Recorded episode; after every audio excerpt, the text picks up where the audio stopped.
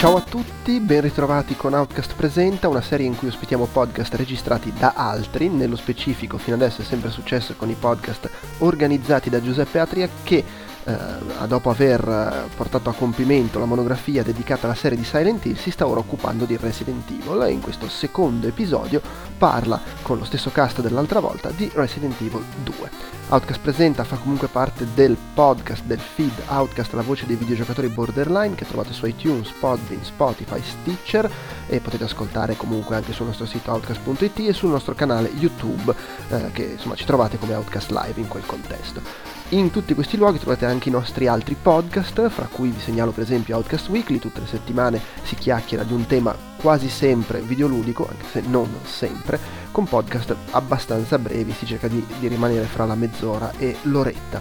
Su outcast.it poi trovate tutto il resto della nostra produzione audio video per iscritto, eh, si va a concludere tra l'altro proprio, proprio questa settimana la cover story dedicata a Devil May Cry e alle pizze in faccia alla giapponese, insomma Devil May Cry comunque in un modo o nell'altro è un pochino legato a Resident Evil, quindi magari tematicamente vi può interessare andare a curiosare su cosa abbiamo fatto. Vi ricordo che se vi piace quello che facciamo e volete contattarci, dirci qualcosa, o anche se non vi piace e volete insultarci, potete usare il modulo dei contatti che trovate sul sito, l'email podcast.outcast.it e ci trovate sui social network come Outcast Live, su Twitter, su Instagram e su Facebook sia col gruppo che con la pagina ufficiale.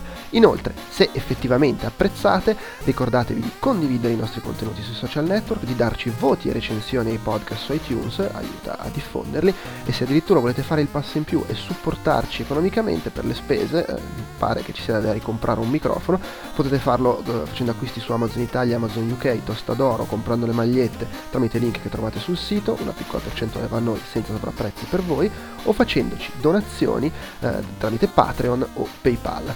In quel caso, fra l'altro, il vostro nome finisce nella Hall of Fame, che è una sezione del sito dedicata proprio a ringraziare appositamente chi ha voluto donarci dei soldi, così un piccolo maggio. Direi che è tutto, vi lascio all'ascolto del secondo appuntamento con i podcast monografici dedicati alla serie di Resident Evil.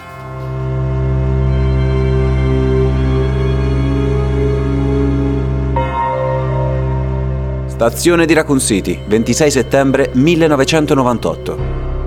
Ogni tanto mi sorprendo a guardare i soffitti ad arco dell'atrio della stazione e penso di trovarmi in un luogo sacro. Sì, in chiesa. Non ci vuole chissà che immaginazione là fuori è letteralmente l'inferno. Non c'è un solo elemento familiare che non sia stato deturpato da questo cataclisma. Lungo i corridoi scanditi da tavole di legno inchiodate alle finestre, scopriamo ogni giorno nuovi segni e graffi, nuovi attacchi alla fragile realtà che ormai è quasi tutta nel passato. Quel che ne è rimasto è barricato qui con noi. Grazie anche all'aiuto di alcuni civili che hanno trovato rifugio qui, fino a ora eravamo riusciti a cavarcela. Oggi, però, siamo stati attaccati e abbiamo avuto purtroppo sia morti che feriti. Da adesso, inoltre, siamo completamente tagliati fuori. I mezzi di comunicazione sono andati distrutti. Non possiamo chiedere aiuto. Non possiamo più uscire.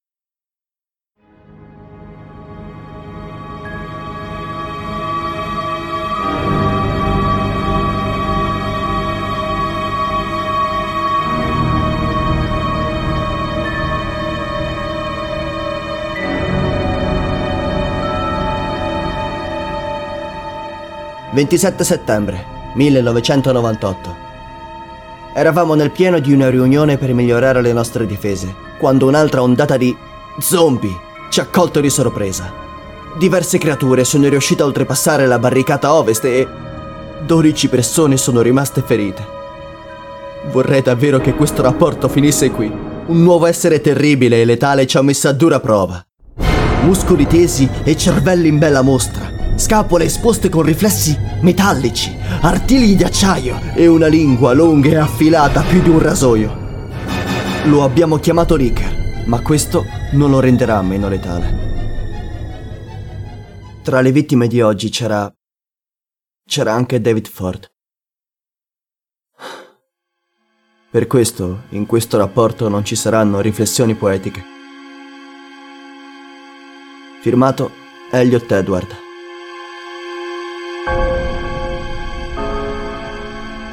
28 settembre 1998. Gli zombie. che conoscono solo la fame e non il sonno, sono arrivati fino alla sala operazioni alle 2.30 di questa mattina. Mentre cercavamo di trarre in salvo i civili, abbiamo perso altri agenti e siamo già rimasti solo in quattro col distintivo. Abbiamo le armi, ma i proiettili non dureranno ancora per molto. Noi però non ci arrendiamo. A quanto pare abbiamo ancora una possibilità grazie a un passaggio attraverso le fogne. Non... Non importa cosa troveremo là sotto o che cosa dovremo fare per arrivarci. Dobbiamo tentare. Per forza.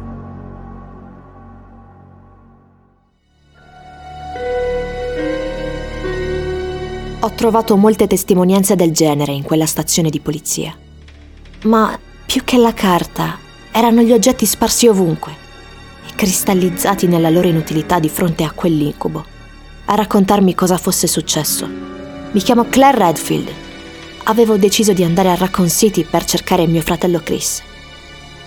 Nella stazione di polizia ho scoperto che lui, insieme ai membri della STARS rimanenti, erano partiti per l'Europa prima che si scatenasse l'epidemia zombie per approfondire le ricerche sull'Umbrella Corporation, la multinazionale farmaceutica dietro alla vicenda di Villa Spencer di questa stessa estate. Chris e gli altri avevano provato ad avvertire i loro colleghi del Dipartimento di Polizia, ma nessuno credeva alle loro parole. Nessuno credeva a laboratori segreti e a ville in mezzo al nulla infestate da creature da incubo. Chi in fondo lo farebbe? Ho trovato il suo giubbotto vicino alla sua scrivania.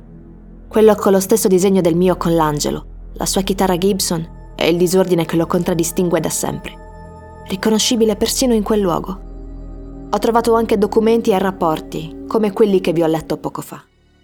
L'incubo mi ha travolto non appena sono entrata in una tavola calda della città, ma per fortuna ho trovato subito un ottimo compagno di squadra, Leon, un giovane poliziotto fresco di accademia, con un solo proiettile mi ha salvata due volte. Ha annientato quella cosa che si accingeva a divorarmi e al tempo stesso mandato in frantumi il terrore che mi impediva di accettare l'orrore in cui ero precipitata. Ci siamo dovuti separare per causa di forza maggiore, ma a quel punto ero determinata. Cos'altro potevo fare? Bisognava reagire, combattere sopravvivere. Mi ricordo ancora di quando ero piccola e una notte mi svegliai da un incubo e Chris mi disse che i mostri che mi impedivano di dormire erano in realtà indifesi. Ora, anche dopo averli affrontati, penso che abbia ragione. Il commissario Brian Irons ha condannato la stessa città che doveva proteggere, depistando le indagini sulle attività dell'Umbrella, in cambio di denaro e favori. E poi, insoddisfatto, ha dato la caccia ai sopravvissuti. L'Umbrella ha deciso di attaccare se stessa uccidendo il ricercatore William Birkin per recuperare il virus G che custodiva gelosamente.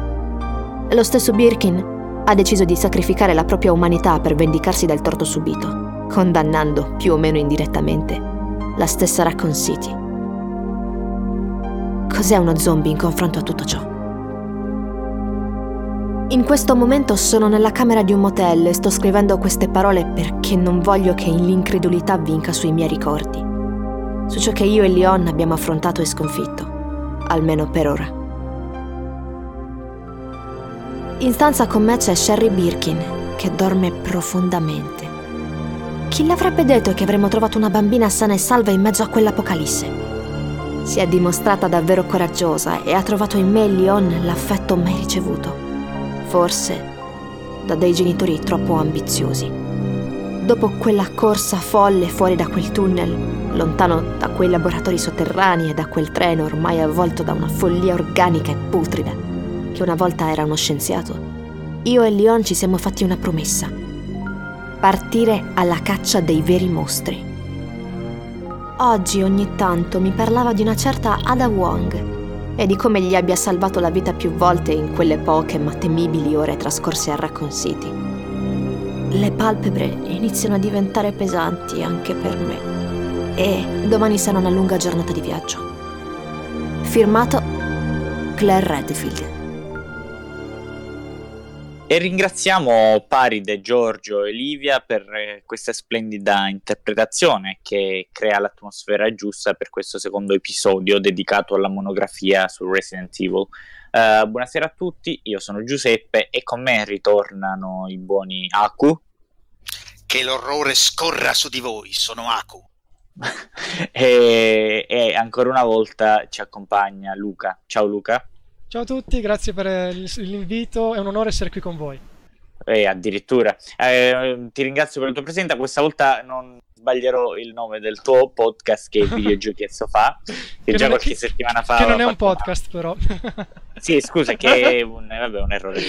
È che comunque è un interessante format che tu fai settimanalmente in cui giocando un videogioco su Twitch poi insieme a alcuni amici si chiacchiera un po' liberamente sul tema. Abbiamo fatto anche una puntata sì, sì. qualche tempo fa su Resident Evil 2 sì l'ultimissima su Fatal Frame 3 che, che tra l'altro c'eravate sia te che Aku.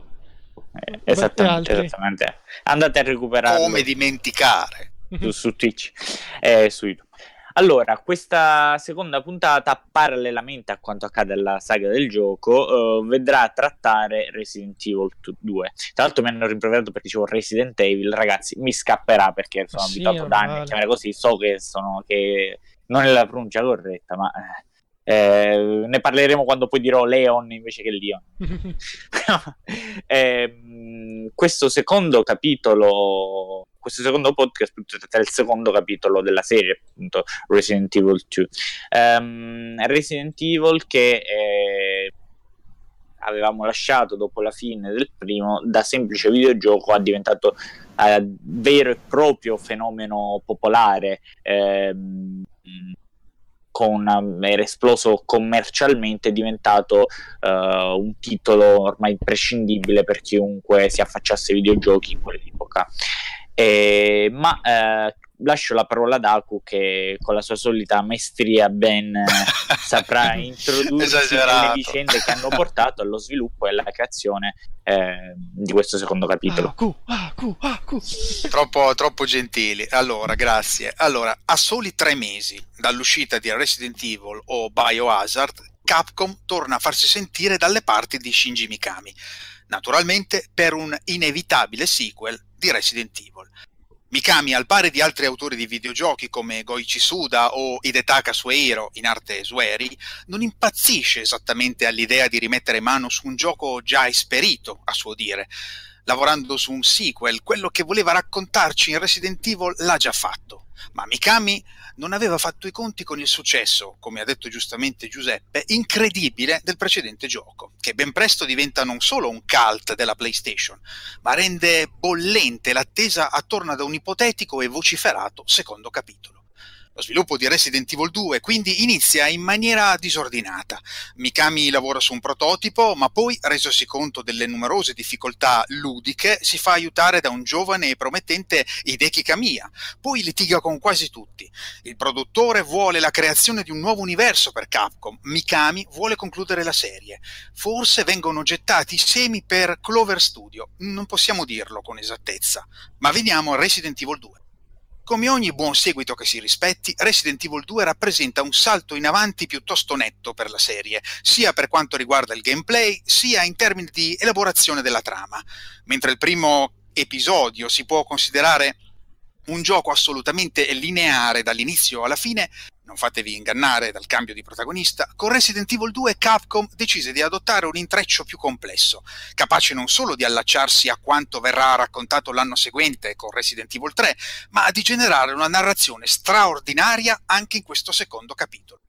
I protagonisti dell'avventura sono Leon Scott Kennedy, un poliziotto alle prese con il suo problematico primo giorno di polizia, e Claire Redfield, sorella del protagonista già incontrato nel primo gioco. Entrambi con motivazioni diverse, con percorsi diversi, con storie diverse, accomunati dal combattere un outbreak zombie, una apocalisse, una epidemia, l'inferno sulla Terra. Dietro tutto ancora loro ancora la Umbrella, ancora quel maledetto logo che campeggia in ogni nefandezza genetica. E a proposito di Umbrella, è in questo capitolo che la misteriosa multinazionale farmaceutica di biotecnologia, con le mani in pasta in cosmetici, computer, genetica, beni di consumo e anche operazioni militari segrete, fa nuovamente la sua comparsa. Ancora una volta questa compagnia irrompe nuovamente nella realtà dei nostri protagonisti e in noi videogiocatori.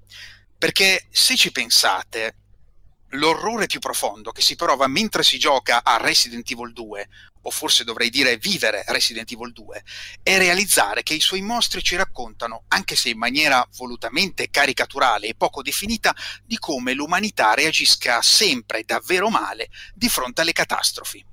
Nel precedente Resident Evil, e soprattutto in Resident Evil 2, emerge lentamente qualcosa che la nostra società odierna conosce molto bene, l'antiscientismo odierno, ovvero la totale mancanza di fiducia nella scienza, nella medicina e soprattutto negli scienziati.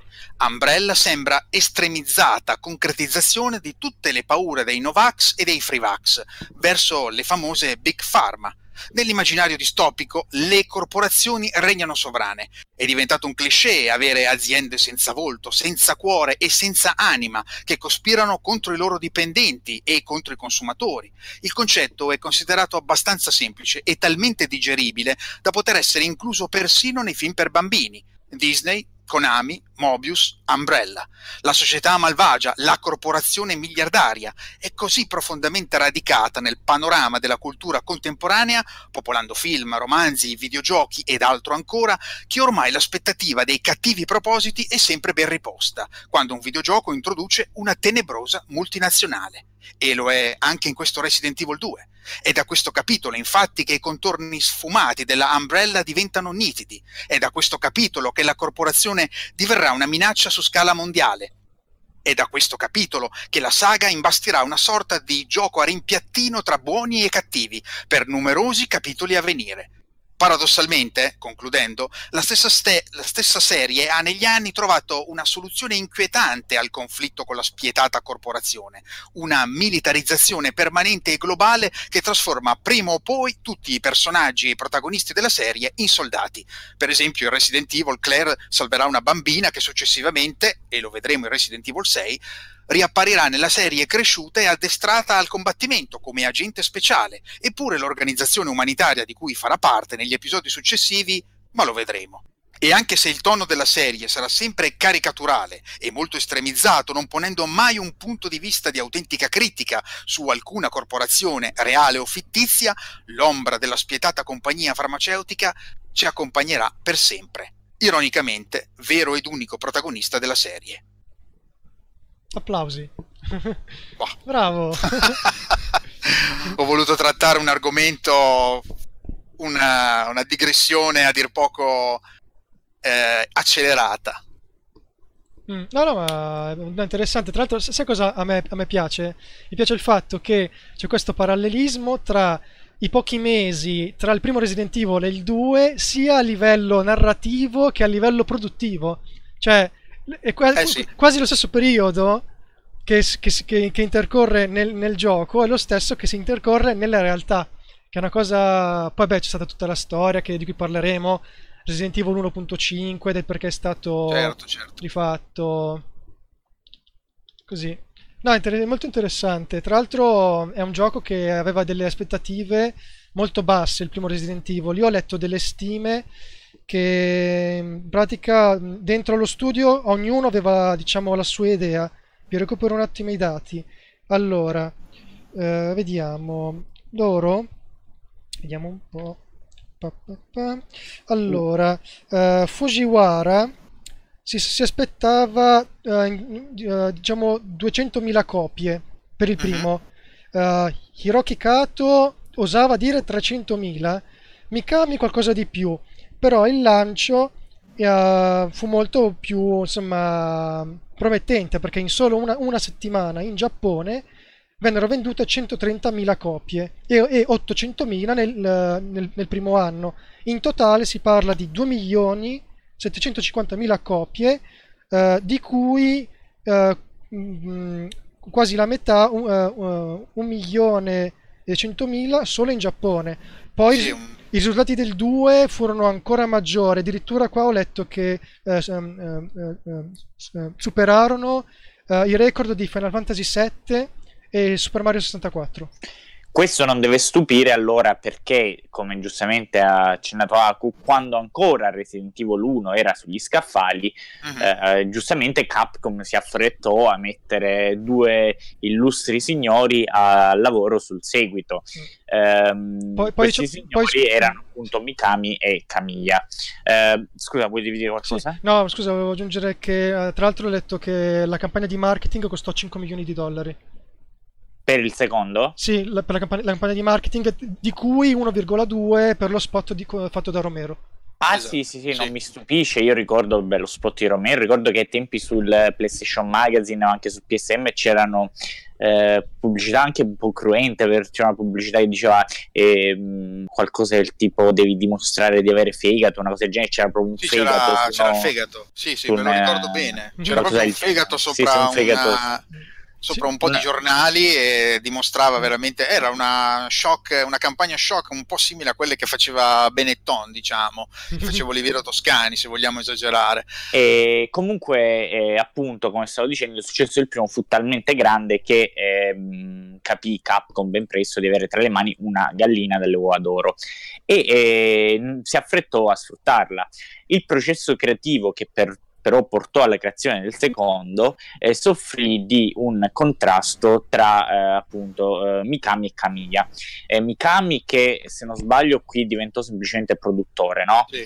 Eh, fu, ehm, fece diciamo tra virgolette uno, sta- uno, passo indietro perché lui stesso aveva l'idea come giustamente eh, detto Aku per cui eh, Resident Evil 1 era un gioco fatto e finito si doveva passare al prossimo al prossimo, al prossimo progetto. Mentre eh, questa, cosa, questa, cosa, è sempre stata strana di Mikami che non voglia mai partecipare ai due non, anche se eh, ci sarebbero state sempre possibilità diciamo anche extraludiche di infilare o di lavorare comunque anche il produttore ebbe degli scontri sia con, con, con Mikami, con, meno con Kamiya, però con Mikami perché appunto come ho, cenn- ho accennato eh, Mikami voleva chiudere sulla sì, storia. Vero.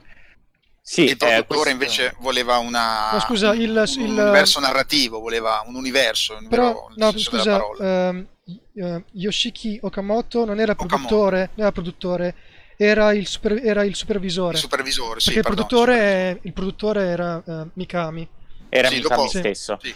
Mikami eh, che eh, inizialmente partecipò più attivamente, ma dopo un po' si, ehm, si limitò a uh, visionare i lavori di, si dice al, una volta al mese, comunque molto eh, sempre più di rado, lasciando a Camilla, molto mm. giovane ai tempi peraltro, sempre più spazio.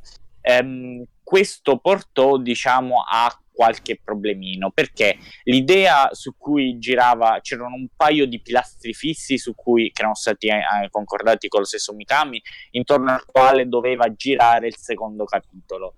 Um, questi pilastri erano il fatto che eh, da un'ambientazione eh, isolata il laboratorio si sarebbe passato a eh, un'infezione in corso dentro una città quindi in massa Uh, questo avrebbe portato a volere molti più nemici su schermo perché si doveva dare un'idea molto simile, eh, parimenti come alla Notte Morti Viventi in cui avevamo uno o due zombie, si passava all'alba dove eh, Morti Viventi dove avevamo molti più zombie su schermo, anche qui si voleva fare la stessa cosa e quindi si volevano uh, molti più nemici su schermo pur conservando la stessa idea di gioco, survival e quant'altro.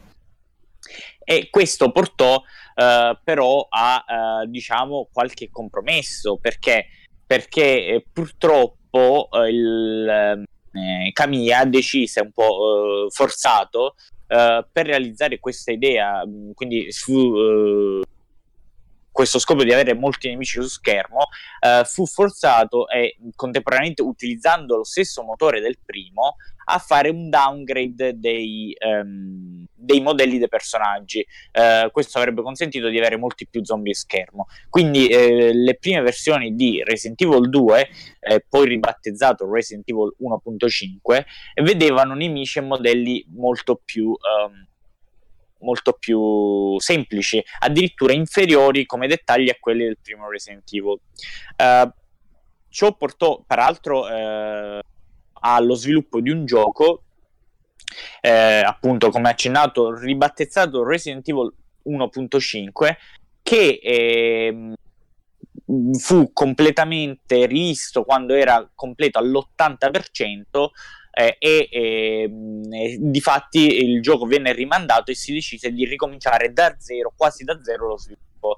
E diciamo che eh, questo gioco in qualche modo è arrivato fino a noi e, e costituisce dopo anni di lavoro uh, di modder, ve ne sono diverse versioni giocabili nel, eh, tramite emulatori, seppur in certi momenti io l'ho provati, sono, sono abbastanza glitchati, in certi momenti richiedono un po' di, um, di, di, di, usare proprio il debug mode per andare avanti, perché purtroppo ovviamente il gioco non è finito, eh sì. però il lavoro che ha fatto la comunità è stato interessante per renderli giocabili ed è credo una delle poche installment, un po' dei esempi di um, prima early versione di un gioco uh, che esce al pubblico e quindi uh, ci fa apprezzare eh, quello che era l'intero percorso evolutivo dello stesso eh, titolo. Questa operazione venne fatta anche con Resident Evil 4, quando uscirono le varie versioni, poi ne parleremo nel capitolo dedicato specificatamente a, al quarto capitolo dove praticamente la hook version, il fog version vennero poi tutte riassemblate da diversi modder sì, che sì, cercarono di, di, rifare diciamo, le stesse esperienze eh, diciamo che eh, si erano si erano intraviste in questi teaser e questi trailer molto veloci, sempre di...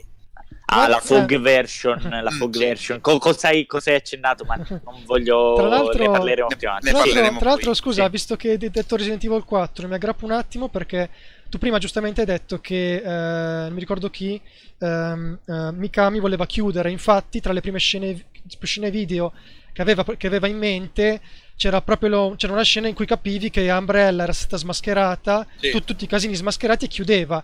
Infatti col 4 si prende quasi una vendetta perché all'inizio c'è il logo dell'Umbrella è, che è, si sfalda. È verissimo, è verissimo perché un punto focale è il fatto che secondo me loro si sono un po' incriccati anche, sia, mh, mm, sia Mikami che Kamiya, si sono proprio incriccati sulla storia. Mm. Questa ottusaggine di voler chiudere per forza, quindi di far eh, naturalmente l'ambientazione alla base non cambiava, però fondamentalmente eh, la Umbrella all'inizio di Resident Evil 2 era già stata chiusa a causa dei loro esperimenti illegali, no? Mm, sì. Questa idea viene scartata ed infatti quando viene scartata, quando effettivamente il supervisor, quindi supervisore, eh, consiglia a Mikami un amico che è il grandissimo Noboru eh, Sugimura che io conosco per vie traverse perché lavorò a tantissime serie che io adoro Sentai, Super Sentai, Sceneggiò, Onimusha eh, Kamen Rider eh, Metal Heroes fece un sacco di cose.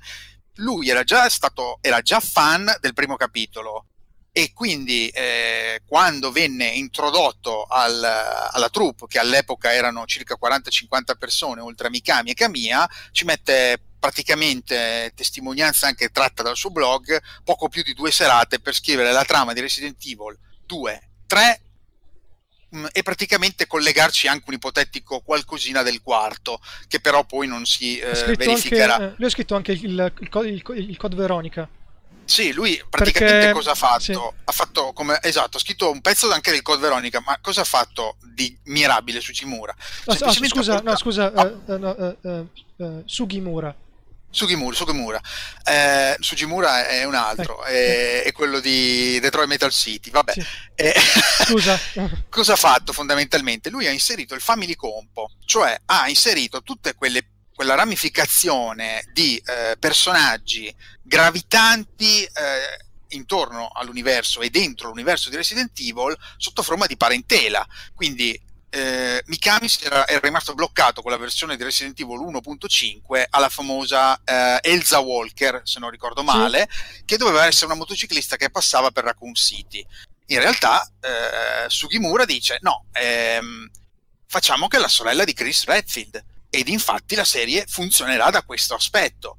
Eh, poi decide mh, anche un'altra storia di Leon che tra l'altro, eh, vabbè, adesso non parleremo del remake, però anche qui è stato cambiato un po' il remake. No, perché... ecco, ecco, scusa, volevo dire, vabbè, volevo, volevo, anche rassicurare magari chi ci ascolta adesso Eh, qui non parleremo del remake per due Non ragioni. parleremo del remake. Per due ragioni. Le ragioni si chiamano Luca e Giuseppe perché non l'abbiamo ancora giocato. Ok, però fondamentalmente- Però diciamo di il, il succede. preludio, il preludio l'hanno voluto un po' così eh, attualizzare, metterlo più un modello eh, diciamo stilemi 2019.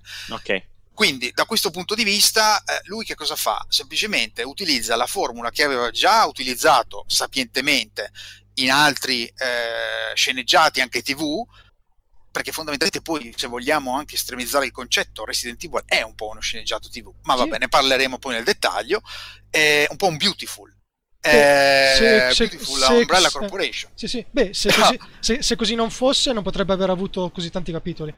Esattamente, non, avre- non sarebbe neanche poi così iconico, perché tutto questo armamentario, questo armeggiare intorno a personaggi che ora sono figli, fratelli, zii, nonni, eh, cugini, già conosciuti in altri capitoli, poi eh, ripresentati sotto forme diverse, è tutto, fa tutto parte di un disegno logico di un universe, quello Mm. che adesso a- a- nel 2019 noi siamo abituati a definire cinematic universe, monsterverse e via dicendo, quello che aveva fatto Sugimura era già stato un universo e aveva tra l'altro anche rispettato il volere del producer, del senior eh, supervisor, anzi, eh, che voleva appunto un universo in cui Capcom avrebbe poi si sarebbe eh, gestita tutti i vari capitoli e avrebbe chiaramente negoziato tutti i vari capitoli con i giocatori. Quindi dal mio-. Molto geniale secondo me da questo punto di vista il fatto che loro si erano un po' bloccati sia Mikami che Kamiya, forse più Mikami perché è quello più delle storie, si era bloccato proprio su questo aspetto che venne risolto molto velocemente insomma. Sì, il Sai che io- primo... eh, eh. No, no, di, di Luca, Ah, prego, ah, prego. No, ah, No, scusa. prego, prego, Ah, prego. grazie. No, volevo... Sai che una cosa che mi ha stupito molto, ce ne sono due. La prima è che loro, appunto, come hai detto tu, Aku, che si erano un po' incartati con la storia, tra le prime idee, che poi è stata battezzata eh, Resident Evil Dash, praticamente c'era l'idea che nel 2 sarebbero dovuti tornare a Villa Spencer, che era ridotta in macerie. Sì. Giustamente non l'hanno fatto perché, cioè, torni, cosa c'è? Una mazza, ci sono i mostri, ma anche no, cioè, perché dovresti tornare a Villa No, Spencer era- do- dopo l'olocausto del Mancavano le fonti di ispirazione. Sì, sì. Oggettivamente sono stati aiutati tantissimo da questo piccolo genio che ribadisco lo potete trovare anche in tante produzioni sceneggiate TV, ma anche in altre serie come la famosissima saga di Onimusha, che ha scritto quasi completamente tutto a lui. Quindi insomma ha fatto veramente il passo a dentro Capcom, che tra l'altro era un No. grandissimo amico de- di, del, di Okamoto, se Mm. non ricordo No, male. ma il, il- appunto uno dei più grandi, più grandi cambiamenti effettivamente che ebbe efficacia fu quello di cambiare Elsa Walker in ehm, Claire Redfield e quindi eh, legarla a Chris del primo, perché in realtà una delle cose di cui eh, ci si è accorso in fase di testing era di riscrittura del personaggio e che non si capiva perché lei, che era una motociclista del ritorno alle vacanze, dovesse avere questo grande ruolo. E soprattutto eh, si tentò di ovviare. Eh, diciamo che l'idea di cominciare a zero è perché i vari difetti, tra cui appunto l'assenza di, di- di- di ruolo di Elsa Walker, eh, si tentava di eh, si tentò più volte di rimediare nel corso della produzione, aggiungendo, sistemando, togliendo, affiancando le vari comprimari, tra cui eh, Robert Kendo, che originariamente il, sarebbe il, il, mm, l'armaiolo che troviamo all'inizio Mm. del gioco, no? Eh, ma anche altri personaggi come Ben Bertolucci, il, ehm, il giornalista, sono tutti personaggi che inizialmente dovevano avere un ruolo ben più grande e che non sono stati pensati come veri e propri comprimari. Vengono riutilizz- riutilizzati in brevi scene durante il gioco, anche perché è un peccato, visto la, la- la- voglio dire, il fatto che avevano modelli abbastanza sviluppati, avevano dei doppiatori, perché eh, comunque ormai avevano i modelli e sarebbe stato un peccato gettarli via, ma eh, hanno, finiscono per avere di fatti comparse all'interno del gioco. E, Eh, aggi- e aggi- e- e aggiungiamo anche che eh, Sugimura eh, era ehm, dopo il primo contatto che ebbe con Capcom e appunto con Okamoto, divenne praticamente iniziò, inizialmente fu consultato per un periodo di prova, fino a diventare lo sceneggiatore principale del gioco, scriverne la trama e ehm, assieme a Okamoto e eh, altri due di cui adesso non mi ricordo il ma- eh, male, uno si chiamava Tezuka e l'altro e l'altro non me lo ricordo, mm, mi informerò poi vi saprò dire, eh, fondò praticamente un gruppo di co-sceneggiatori, anzi sceneggiatori e co-sceneggiatori di Capcom, che era noto come Flagship, se non ricordo male, nel 1996-97, che praticamente lavorò a Clock Tower 3, a mm. Dino Crisis 2, a Onimusha e a un sacco di altri titoli di Capcom un po' come, se vogliamo fare un paradosso un po' così, un po' azzardato, un po' come il Kukeya Club di Konami,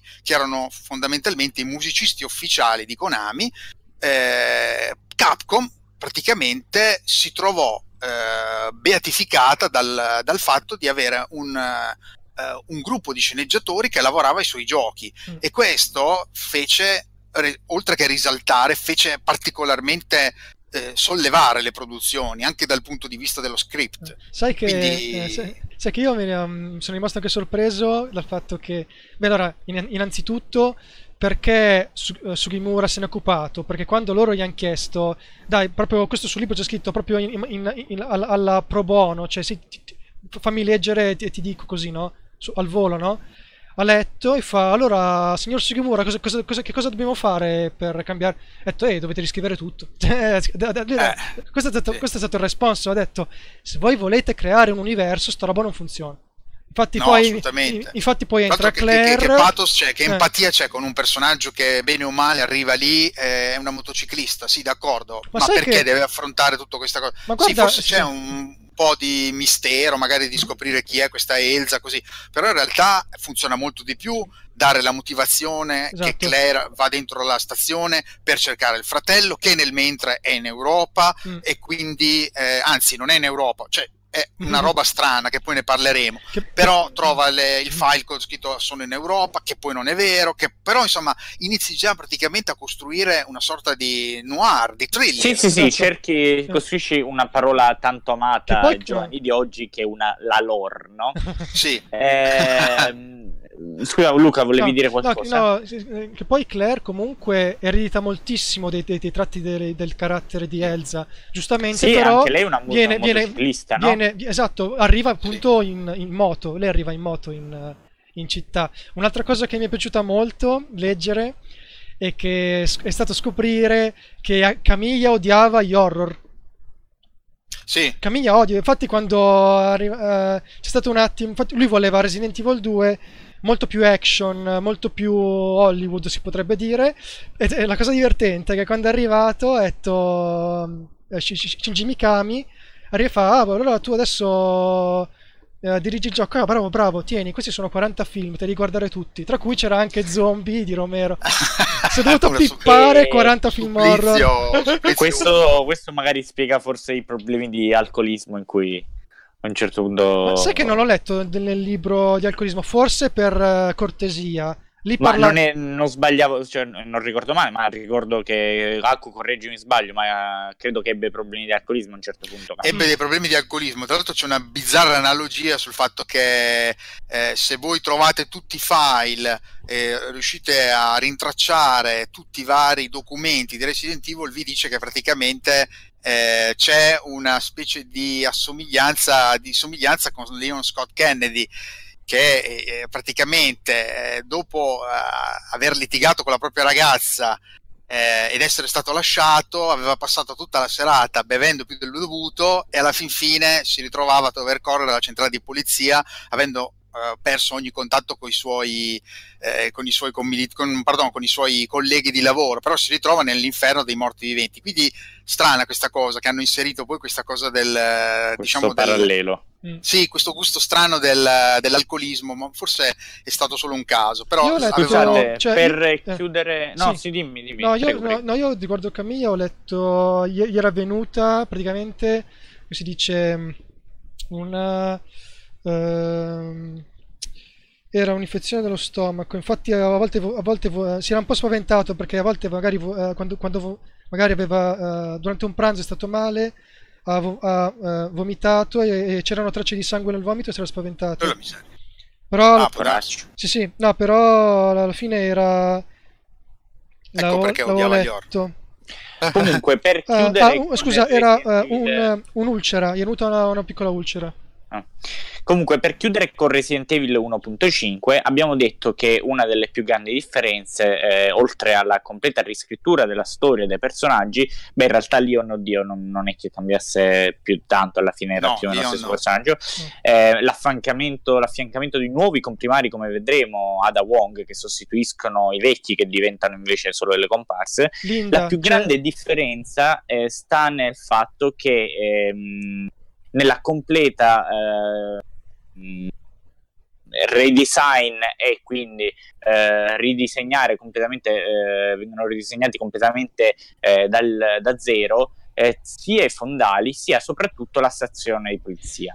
La stazione di polizia, infatti, ehm, su cui era basato Resident Evil 1.5, lo si può vedere in qualsiasi screenshot, era molto banalmente una vera stazione polizia, cioè vennero prese a modello dei veri, delle fotografie dei perimetri eh, di vere stazioni di polizia, delle piante vere stazioni di polizia, eh, su cui basare poi quella di, eh, del gioco. Mm. Il problema però è che una stazione di polizia è molto meno... ehm, ha un impatto grafico e voglio dire molto meno eh, artistica interessante di quanto non si possa pensare Sì, sì. soprattutto eh, insomma sono di fatti sono uffici Eh, finiva per essere lo, basta guardare ripeto qualsiasi screen ehm, questo associato al fatto che veniva utilizzato eh, una versione lo stesso motore del primo ma addirittura downgradato in parte eh, diventi- diveniva tutto blu tutto scuro eh, addirittura in contrasto con la grande luce che invece caratterizzava la magione del primo Ehm, quindi una delle cose che fu eh, costretto a fare Camilla rivedere, far disegnare completamente l'intero gioco, eh, creando poi quella che sarà oh, uno dei posti più iconici dei videogiochi, eh, non solo di questa saga, ossia la, la stazione di polizia di Resident Evil 2. Ehm, scusa, volevi dire qualcosa su questo, Luca? Per cosa? Oh, no No, mi sembra Ah. che ti volessi inserire. No, no. Ah, vabbè, se, Eh, vabbè, se- se- se me lo chiedi, sì, volevo, magari potrei aggiungere che, mh, sì, appunto, la struttura della, della della stazione di polizia era molto eh, impersonale, questa cosa l'ave- l'aveva proprio detta, l'aveva proprio detta eh, sia lo stesso Mikami, in realtà era un sentimento condiviso, una, il fatto di chiuderlo è stata una scelta di tutti, sia del supervisore, di Mikami e anche di chi ci lavorava perché vedeva che il gioco non prendeva, non, non- non- cioè, non- ti catturava, non ti sentivi coinvolto perché era molto impersonale come, come ambiente.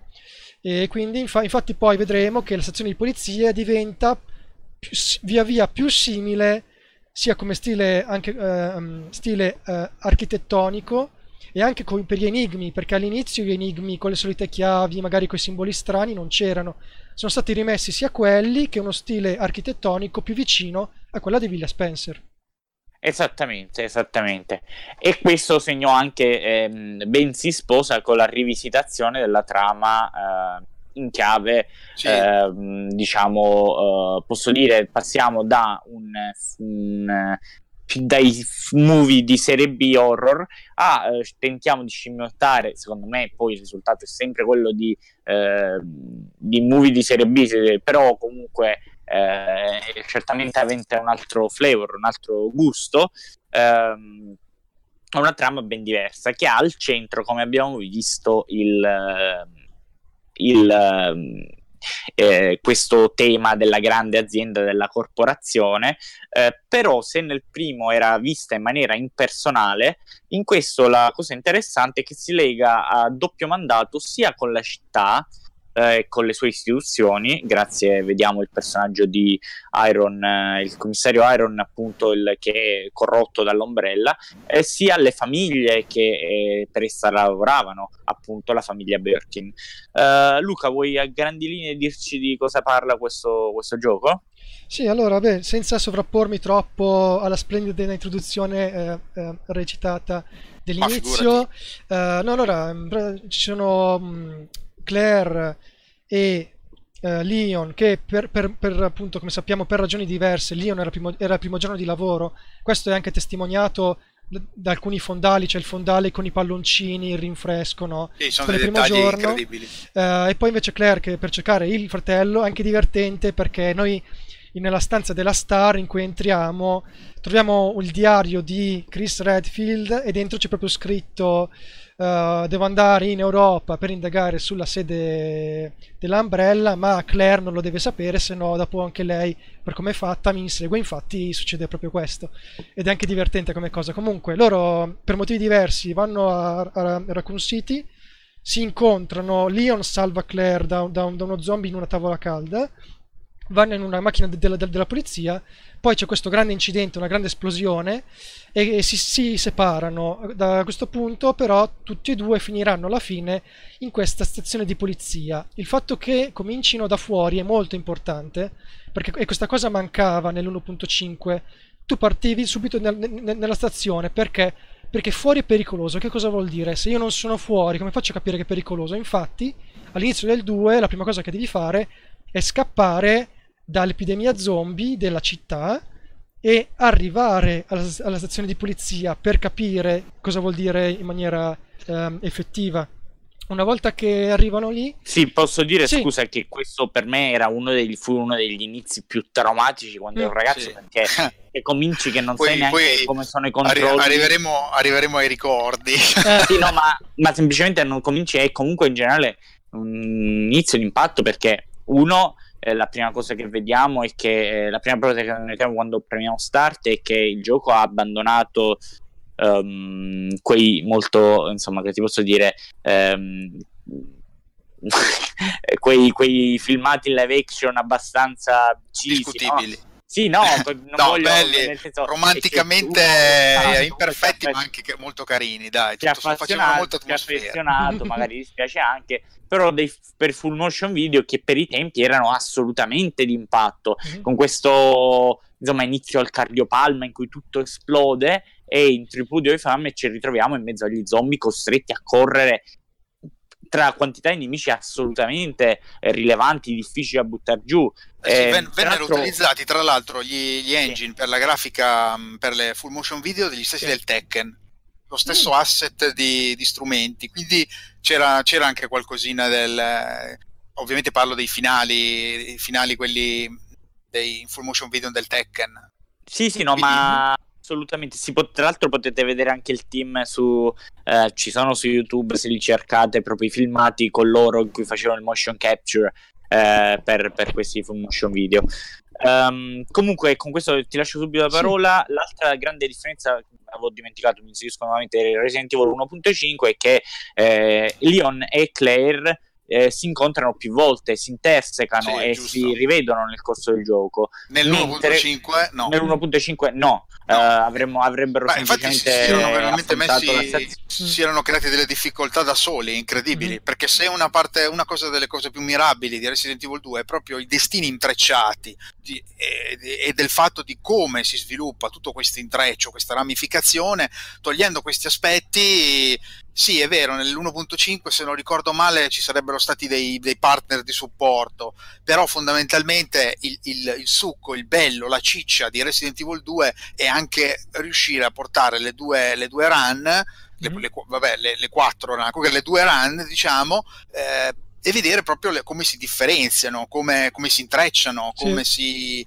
è, la, è una delle, delle, cose più interessanti. Sì, adesso parleremo eh, anche, eh, anche mm. degli scenari, però sì. eh, brevemente per finire la trama, cosa sì. trovano Luca all'interno della stazione? Allora, all'interno della stazione trovano... È un luogo, praticamente è, un, una, è, è, un'ultima spiaggia, questo è reso molto bene dai, dai fondali, perché per esempio c'è un corridoio con delle assi di legno, con delle macchie di sangue, un, un po' smangiucchiate, eh, è tutto, tu, tu quando guardi i fondali ti rendi veramente conto che come se qualcosa fosse successo all'improvviso e tutti fossero dovuti scappare.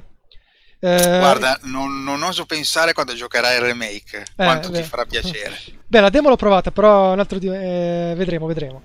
Ehm, comunque c'è proprio, c'è proprio, questa sensazione. Tra l'altro, l'idea dell'assedio è anche eh, donata da, da, una cosa che in pratica noi quando passiamo nel corridoio con Claire un certo punto vediamo delle braccia che arrivano dal buio. Non, queste braccia non ci fanno nulla, però per un attimo ci afferrano e noi andiamo nel panico.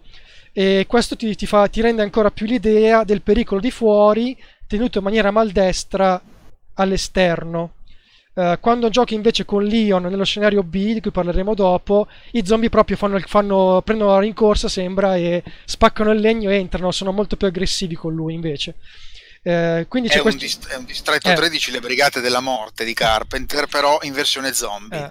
sì esatto c'è molto l'idea della eh, sì esatto no ma per, il paragone è perfetto perché eh, l'idea è quella del eh, siamo chiusi qui qui c'è l'assedio fuori è pericoloso tra sì. l'altro una, una, cosa che pochi sanno è che mh, mi sono dimenticato tra l'altro di dire anche durante la tua live, eh, se eh, ci si avvicina all'entrata principale esterna eh, dopo aver ucciso gli zombie nel cortiletto della, della stazione di polizia, è possibile, si preme X, è possibile vedere una telecamera esterna mm. ehm, che inquadra un, l'area immediatamente eh, esterna al portone della polizia con alcuni zombie che si muovono, che è quella da cui poi entrerà Jill in Resident Evil 3.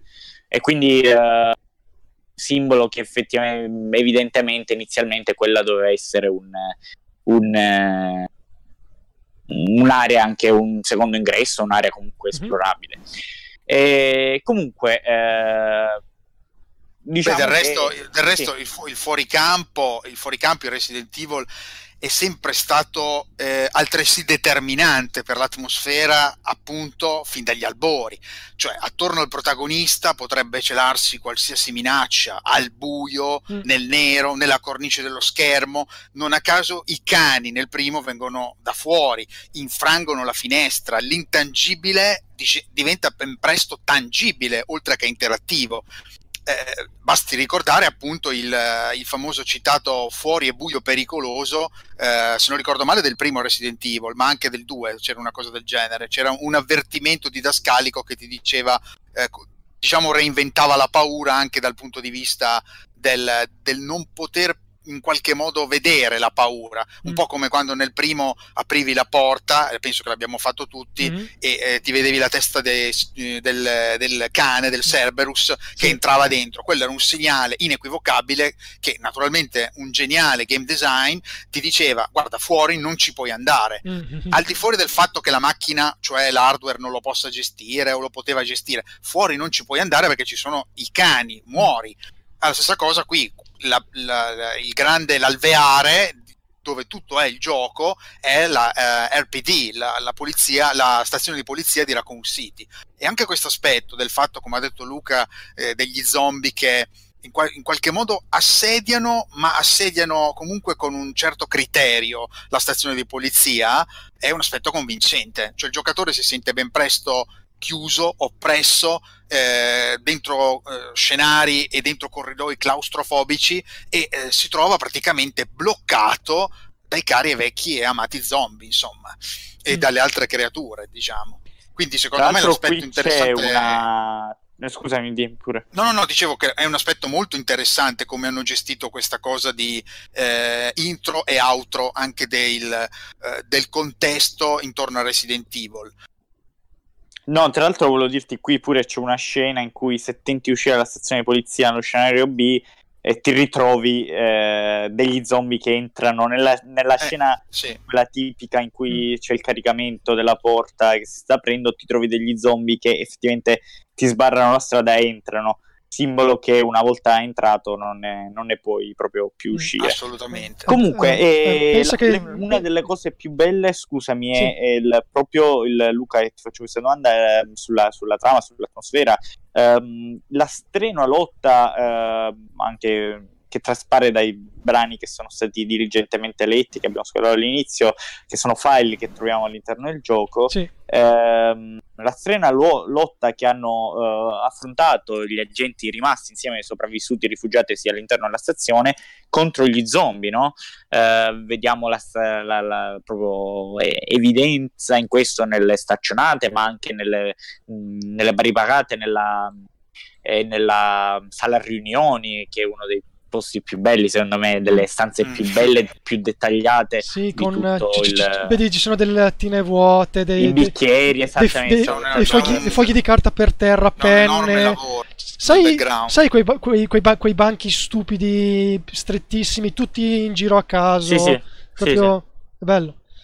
Sì, eh, scusa, però eh, questi agenti scopriamo ben presto che eh, non, avevano, eh, non, avevano, certo un compito facile, ma eh, ossia quello di difendere pochi sopravvissuti con poche mm. munizioni, ma questo compito era reso più difficile dall'interno. Eh, perché c'è un personaggio che tra l'altro rispetto nell'1.5 questo personaggio era positivo, che è il commissario Brian Irons.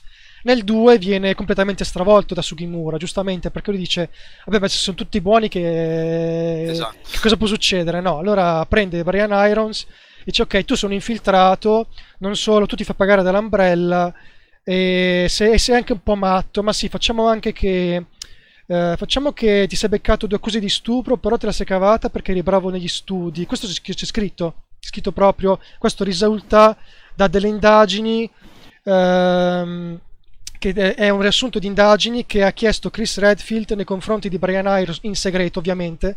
Eh, a, a un certo eh, non mi ricordo il nome, ce l'ho segnato.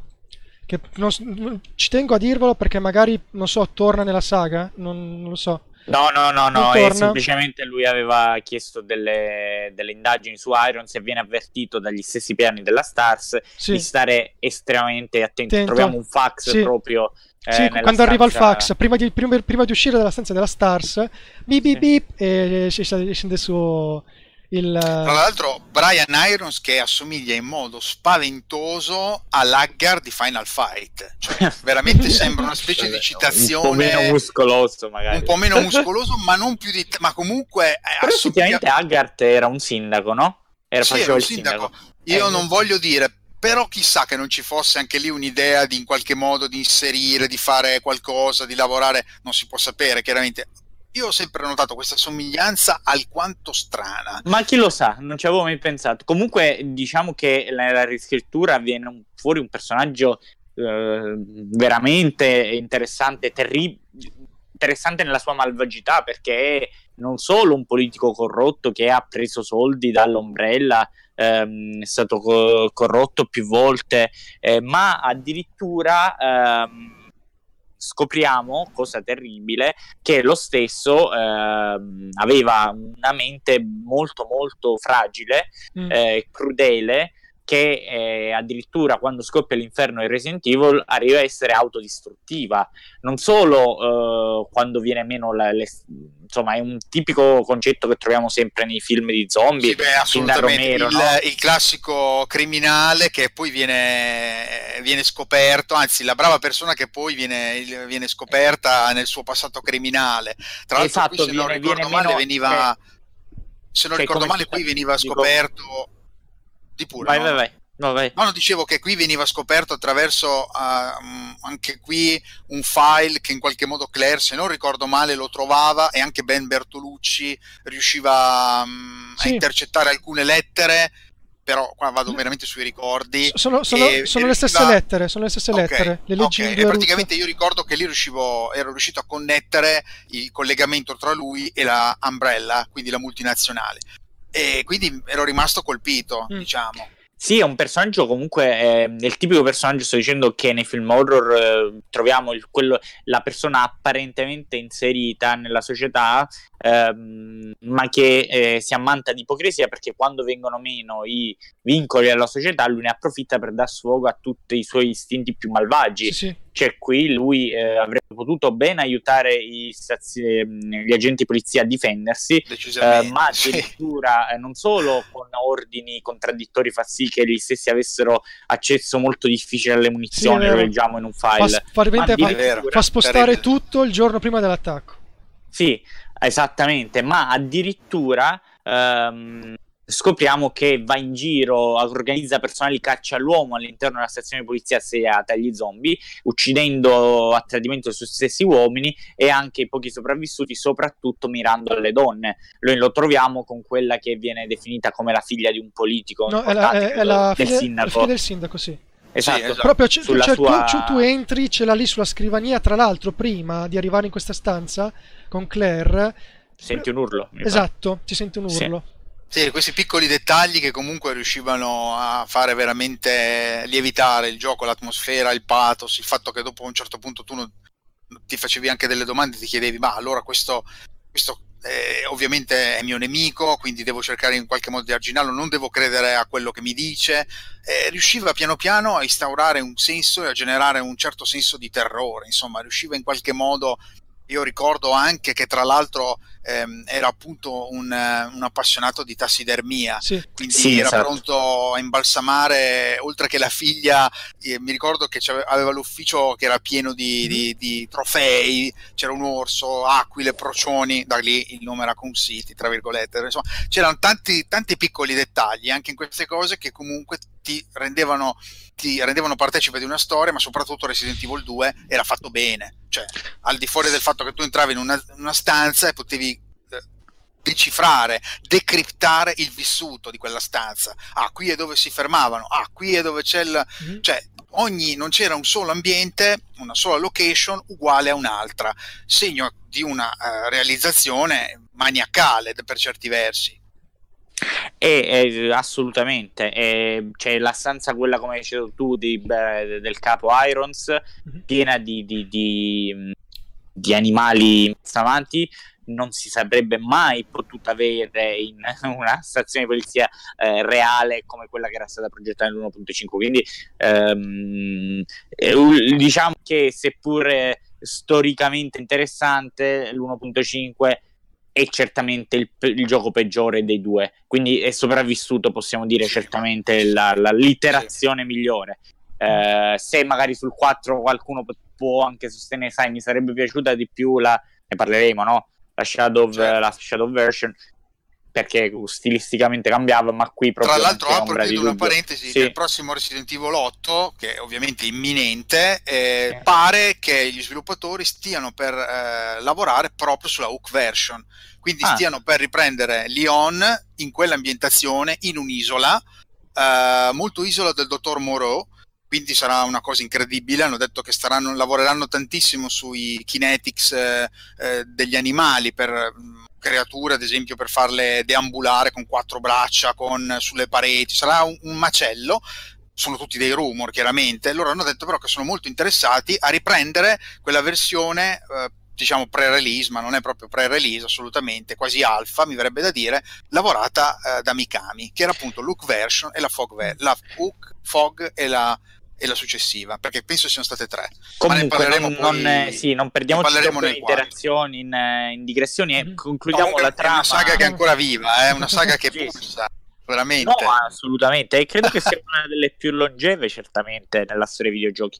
Scusa Luca, allora sì, scopriamo uh, ben presto che ci sono legami tra... Sì, esatto. eh, tra l'Umbrella e la polizia, esatto. ma legami anche proprio eh, insomma, strutturali, geografici, sì, perché per... la stazione di polizia dove che conduce perché appunto la stazione, la stazione di polizia ha un passaggio per le fogne e poi dalle fogne si passa ai laboratori. Questa cosa è stata cambiata nella versione finale perché in teoria l'idea prima era che praticamente tu partivi da fuori, andavi nella stazione, poi dalla stazione passavi ancora fuori, poi alle fogne. E invece hanno tolto questo passaggio perché il fatto di passare da fuori doveva essere una transizione per capire da cosa stavi scappando e poi quindi hanno fatto in modo che, anzi questo cambiamento ha reso coerente sia a livello spaziale che narrativo il legame tra l'RPD e l'Umbrella, perché eh, cioè, stanno proprio sotto.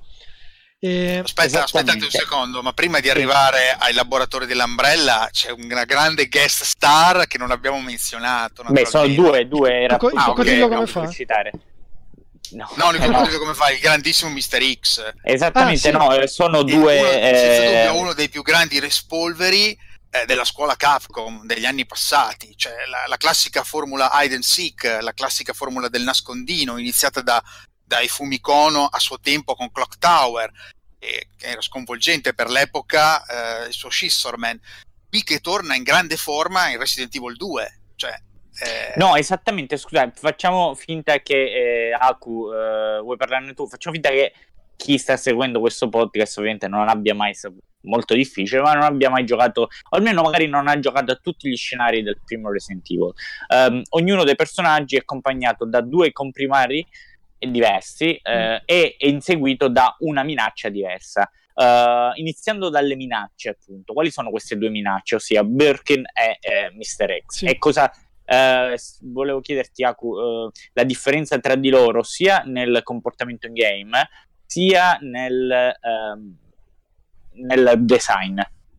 Beh, allora, anzitutto la prima cosa che colpisce è il fatto naturalmente eh, del, del, design e di come l'hanno eh, esteticamente li hanno raffigurati. Uno è un mostro, ehm, una sorta di eh, creatura del dottor Frankenstein, un qualcosa di inaccettabile per le leggi della natura, ovvero William Birkin, e l'altro è una sorta di Terminator. Adesso per fare dei paragoni molto semplici e molto eh, tra l'altro in Resident Evil 2 ci sono degli aspetti che ti fanno veramente notare eh, una grande cura anche eh, di quello che ehm, diciamo questi personaggi eh, rivestono dal punto di vista narrativo. Perché dentro Resident Evil 2 noi vediamo quel famoso filmato in cui un elicottero mm-hmm. sgancia quel pillolone eh, chiamiamolo così quella capsula sopra la stazione di polizia e in quel momento ti chiedi ma cos'è? È diventato un gioco sci-fi? Che cosa?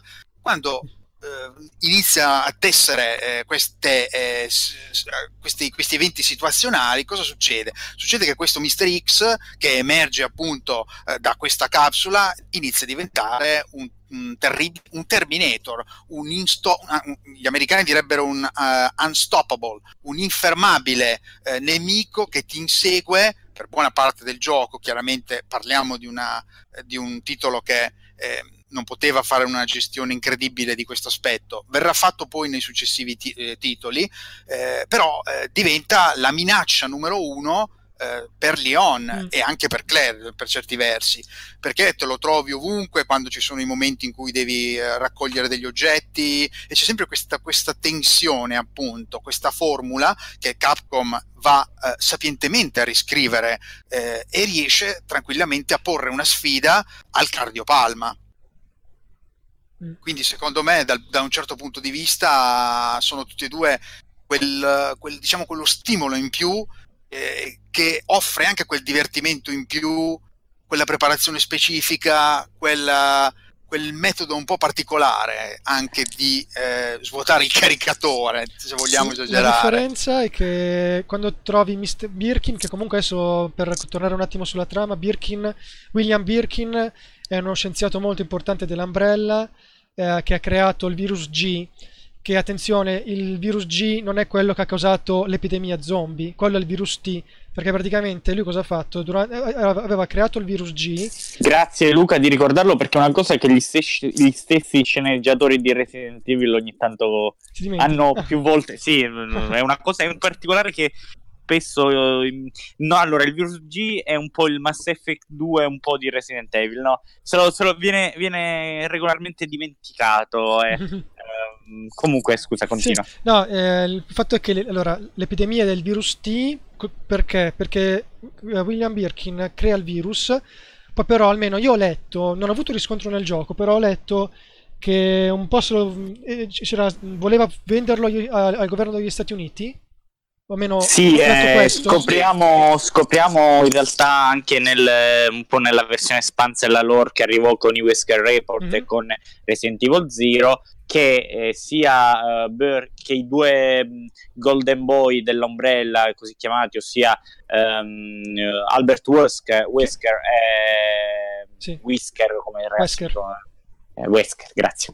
Eh, Albert Wesker e, e, e, Birkin avevano in mente in momenti diversi e con scopi diversi di tradire l'Umbrella. Sì. Eh, in buona sostanza, Wesker passare alla concorrenza, mentre Birkin eh, vendere le sue scoperte e chiedere protezione del, sì. del, governo degli Stati Uniti. Ma le cose non andarono come lui pensava, perché l'informazione arrivò all'orecchia dell'Umbrella che che infatti manda dei mercenari che poi daranno luogo anche alla, alla, alla modalità uh, The Fourth Survivor, il, il, quarto, il, quarto, il, quarto, sopravvissuto, in cui appunto impersoniamo un, uno di questi mercenari. Comunque loro mandano i mercenari per recuperare il virus G.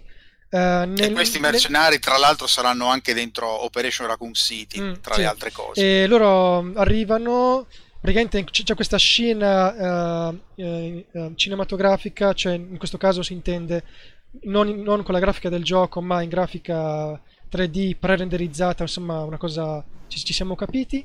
Uh, in questa scena Birkin si tiene stretto il virus, indietreggia. Mentre va indietro, prende contro qualcosa, fa rumore, anche lui, anche lui si spaventa, c'è proprio questo dettaglio di lui che sobbalza, questo rumore spaventa uno dei mercenari e spara. E, altro, e tra l'altro il bello che gli dice, no, ma basta sparare che... Cioè, non, non perché becchi lui, perché magari distruggi la fiala. Potresti distruggere Eh, la sì, fiala. sì, e eh. da lì si vede la, la spietatezza dell'Umbrella, no? Sì. Da un certo punto di vista che devono...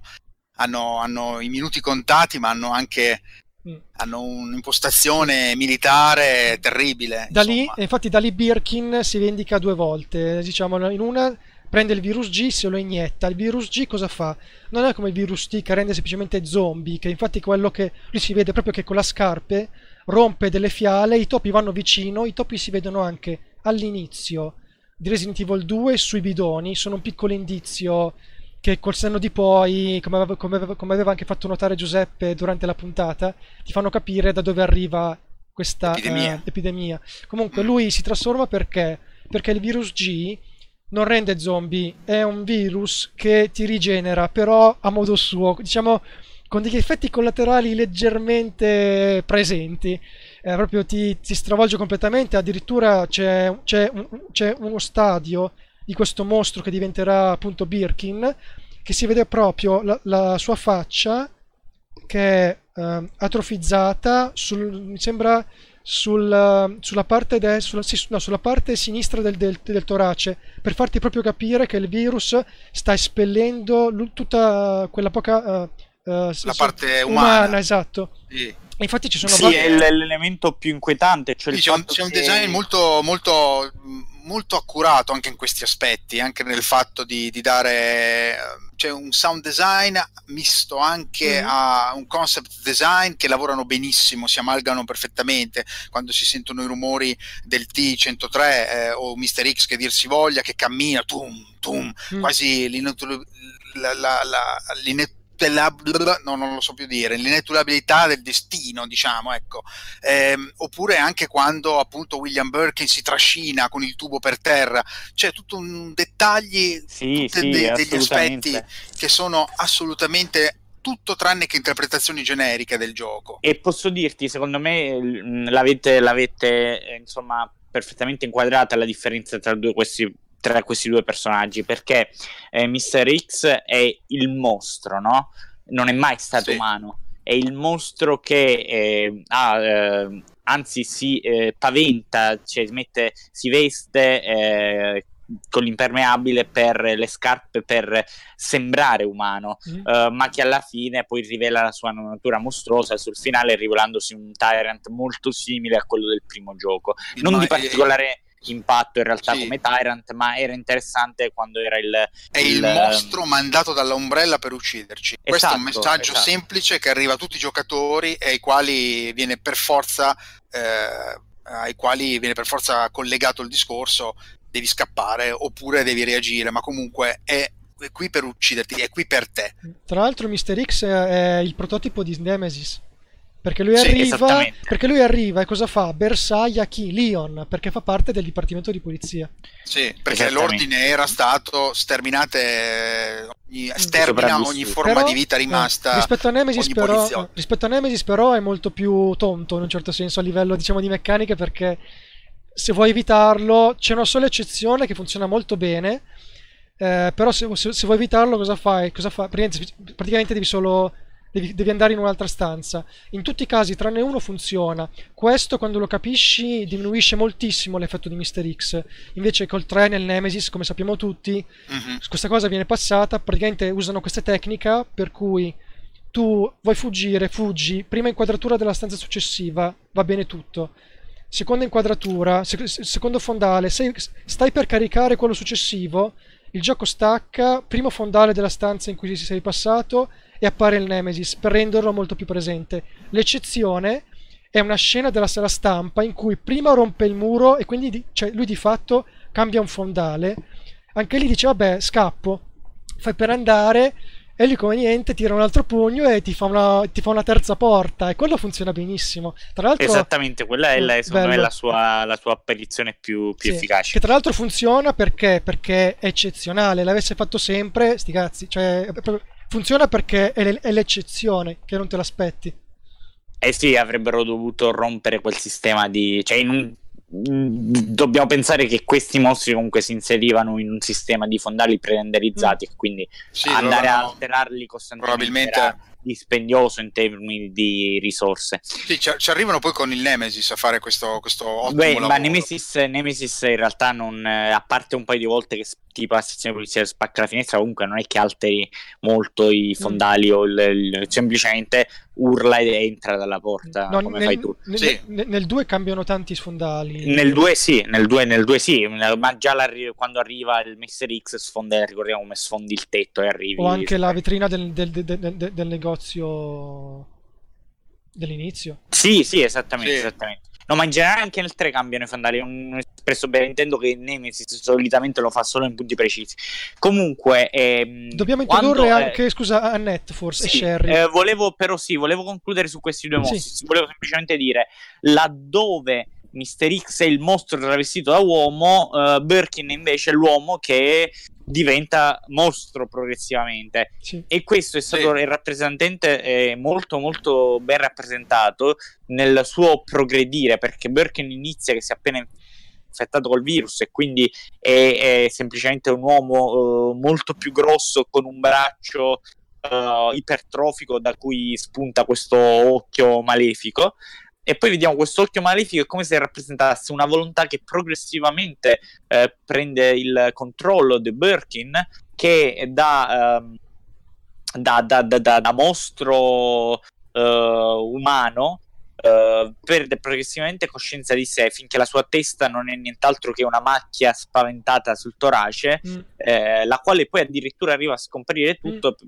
perché Birken si trasforma progressivamente prima in una sorta di uh, cane pieno di lame, una cosa spaventosa da far appunto spaventare lo stesso Mr. X se si fossero mai incontrati uh, fino a uh, diventare un ammasso informe a ricordare quasi la cosa di Carpentariana memoria per fare un'altra citazione e, e diciamo che Birkin ha uno scopo ben preciso uh, quello di inseguire eh, sua figlia, sua figlia Cheryl. Uh, vuoi introdurre appunto il resto della famiglia, il resto della famiglia Birkin, Luca? Sì, allora, William Birkin abbiamo detto lo scienziato.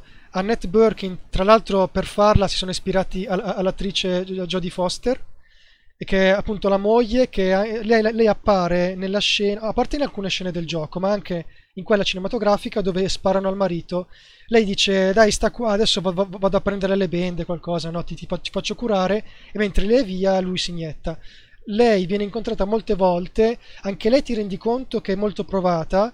In certi momenti ti parla, ti spiega, però le, le prime volte che incontri i personaggi è molto cioè, proprio in questo momento mi è venuto in mente il personaggio di cui non mi ricordo il nome dell'attrice, la moglie di Jack Nicholson in Shining, quando lei è spaventata, lei vede qualcuno di nuovo, che cosa fa? Spara, perché è molto, appunto, è molto, è molto spaventata, si, si, si, trova circondata da una realtà eh, totalmente minacciosa, che in realtà lo era già prima, perché essendo moglie di William, anche lei in, in, maniera indiretta era bersagliata dall'Umbrella.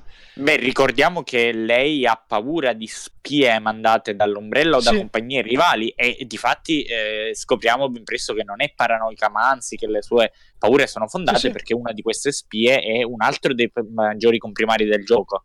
Sì, esatto. Prima questo personaggio si chiamava Linda e lavorava pro- era, e doveva essere proprio una scienziata dell'Umbrella, poi si è trasformata ed è diventata Ada Wong, che è una spia. Beh, che... stai, parlando da, dalla versione 1.5, sì, eh? Sì, ok. Sì, sì, ah, che, okay. no, Linda poi diventa nella versione nel Resident Evil 2 diventa Ada Wong. Ada Wong, sì, sì, sì. Ada Wong che è una spia che tra l'altro di cui leggiamo anche già nel primo Resident Evil. Lei era la fidanzata di un certo John e per aprire delle porte dovevamo usare una password e un nome il nome mi sembra che era John, la password era appunto Ada. Sì, Ada. Sì, è vero, sì, è vero, è vero. Mm. E questo perché lei aveva una relazione, lei però il secondo fine, se non primo, era il fatto di, essere, di fare la spia per un, mi sembra per un'altra, per un'altra società. Sì, Sbaglio? alla fine del... Sì, sì, sì, sì. Sì, e... assolutamente. Lei è una spia lì venuta col, con lo scopo eh. di rubare il, il G-Virus e le, esatto. e le scoperte di Birkin. Fa anche ridere Eh, perché... È considerata una spia tecnicamente freelance, Sì. che spesso lavora in tutti i vari, a parte che sarà un, un feticcio della serie, ma eh, praticamente la vedremo spesso operare dentro tantissime Mm. multinazionali, fazioni, eh, a volte diserta, a volte invece aiuta i nostri eroi. eh, una personalità molto interessante, calcolatrice, un po' anche se vogliamo distaccata, però Eh, molto interessante mi- dal punto di vista del, anche del, di come l'hanno costruita anche Sì, a livello estetico. Mi viene in mente Shadow di Final Fantasy VI come parallelismo. Sì, è vero. Ma Eh. ecco, tra l'altro, se non ricordo male, Ada Wong è taiwanese. Piccolo dettaglio, perché Mm. tanti dicono è cinese, cinese. No, è taiwanese. Taiwanese è un'altra cosa. Eh, Oddio, diciamo. poi di quello che non ho mai capito di Ada Wong è come faccia una spia a utilizzare il proprio nome, eh. perché anche se fosse un alias, comunque utilizzare sempre lo stesso nome. Beh, io, sempre, io ho sempre pensato Vabbè, che non fosse. Quello forse è un'esigenza di sceneggiatura per, i- per gli utenti. Sì, io non ho mai pensato sì. che fosse, che fosse Ma fosse, ma fosse anche un alias, comunque utilizzare sempre lo stesso alias se sei una spia non è una cosa molto intelligente. Infatti lo vedremo, questa cosa viene criticata in una scena del 6. Ehm, sì, beh. ma, eh, tra l'altro è bello- Comunque, allora, Vado- sì. eh, manca solo un personaggio da presentare, ossia Sherry Birkin. Sì, volevo, volevo la- chiudere... eh, Sì. Sì, No, volevo- no, no, No, volevo solo, giu- scusa, no, volevo aggiungere un attimo su Ada, che lei appunto è molto distaccata, come ha detto Aku. Tra l'altro è divertente perché all'inizio Leon gli fa ciao, io sono Leon, e lei non se lo caga proprio, proprio le tira dritto. Sì, e poi a un certo punto gli fa, senti, ma tu scappi sempre da me, io sono un poliziotto, io sono qua, eh, ho, il, so- so- ho il dovere di... perché lui comunque non sa la, la sua vera identità, no? Cioè, senti, io sono un poliziotto, ho il dovere di protegge- proteggerti, quindi per favore stai qua vicino a me. Ah, che- e dice, ah, va bene. Che è un po' ingenuo alla- lo script, però funziona, insomma, ti Tra- fa anche un po', tra l'altro con la romance, Tra l'altro, diciamo. esatto, con Ada c'è stato il primissimo bacio con personaggi eh, poligonali in 3D della storia dei videogiochi, almeno così ho letto. Può essere. Tra l'altro, Eh beh. tra l'altro quando lo bacia, Leon, c'è il, il modello 3D, eh, trema leggermente tutto il tempo. E che è un po' come per dare l'impressione che è molto emozionato, secondo me. Ah beh, tu l'hai giocato di recente, Sì, quindi... un paio di mesi vabbè, fa, vabbè, sì. eh, quindi sicuramente questi dettagli saranno ben presenti. E, e poi c'è anche la scena alla Star Wars. Ah, no! Come quando like Luke Skywalker fa. No! Beh, Resident Evil è sempre stato un eh, enorme coacervo di, di citazioni sparse da film horror, da film Sì, di sì, fantascienza, esatto, da, da film esatto. di qualunque tipo, quindi sicuramente Mm. anche quello sarà stato voluto E- e poi c'è Sherry. 100%. E poi eh, appunto abbiamo detto c'è Sherry che è l'obiettivo di William Birkin e Mm. che ci troveremo a proteggere con Claire. Mm, esatto. Sherry, tra l'altro, ehm, anche lei, eh, lei è interessante perché a un certo punto ci fa notare. Allora, innanzitutto è a figlia. E lei perché si trova lì? Perché è stata Annette a dirglielo, vai alla stazione che è il luogo più sicuro. Perché Annette sapeva che stava, cosa, cosa stava succedendo. E, e infatti, ehm, an- ehm, a un certo punto ti rendi conto che lei è, è la figlia di William e il motivo per cui lui lo cerca, questo lo spiega in una scena, è perché in teoria quando ti inietti il virus G perdi la memoria. Questa cosa non, è- non ha funzionato molto bene con William, che infatti si ricorda che Sherry è sua figlia e il suo nuovo istinto, in un certo senso, è quello di proteggerla, però questo istinto devia, eh, si distorce a causa del virus e quindi lui per proteggerla si convince che l'unico modo è trasmetterle il virus. La, la particolarità del virus G, questo lo spiega sempre Annette, è che è molto più difficile da trasmettere perché a meno che non ci sia un legame genetico, al 90% viene rigettato. Nel caso di Sherry, invece, a un certo punto lei viene eh, infettata dal virus G e infatti sarà il compito di Claire e poi anche di Leon, perché comunque eh, anche se si incontreranno, loro si incrociano, non ci sono mai scenari in cui lavorano in- insomma, insieme, però comunque il loro scopo ultimo è lo stesso, proteggere Sherry e fuggire. E, e, e appunto lei viene infettata e poi il loro scopo diventerà quello di salvarla con un antidoto che dovremmo eh, mettere insieme, un po' come... non- non- in realtà la procedura è molto meno complicata rispetto a quella del G-Volt, però anche lì ci sarà questa cosa di creare un antidoto che tra, la, cui sigla tra l'altro è Devil, e, Mm. appunto per, per curare Sherry. Sì, è mm, eh, cosa che vabbè, piccolo spoiler, così concludiamo la trama, uh-huh. riusciranno a fare dopo essere passati attraverso i laboratori dell'Umbrella. Ehm, e che vedrà un grande finale anche qui esplosivo mm. eh, durante una fuga sul treno. Però solo um, se lo finisce la seconda volta, se no il gioco si ferma sì. prima. Sì, esattamente. Um, a tal proposito, uh, visto che hai comunque nominato il, il fatto che Cheryl venga infettata, mm. uh, questo uh, elemento um, tornerà particolarmente utile e verrà ripreso in Resident Evil 6, aiutando a dirimere un'annosa questione che per anni ha um, avvelenato il dibattito, animato forse il dibattito tra gli utenti tra quali fosse lo scenario canonico. Mm. Uh, parlando della struttura di gioco, infatti, abbiamo più volte accennato al fatto che il gioco Resident Evil 2 ha diversi. Um, diversi uh, scenari.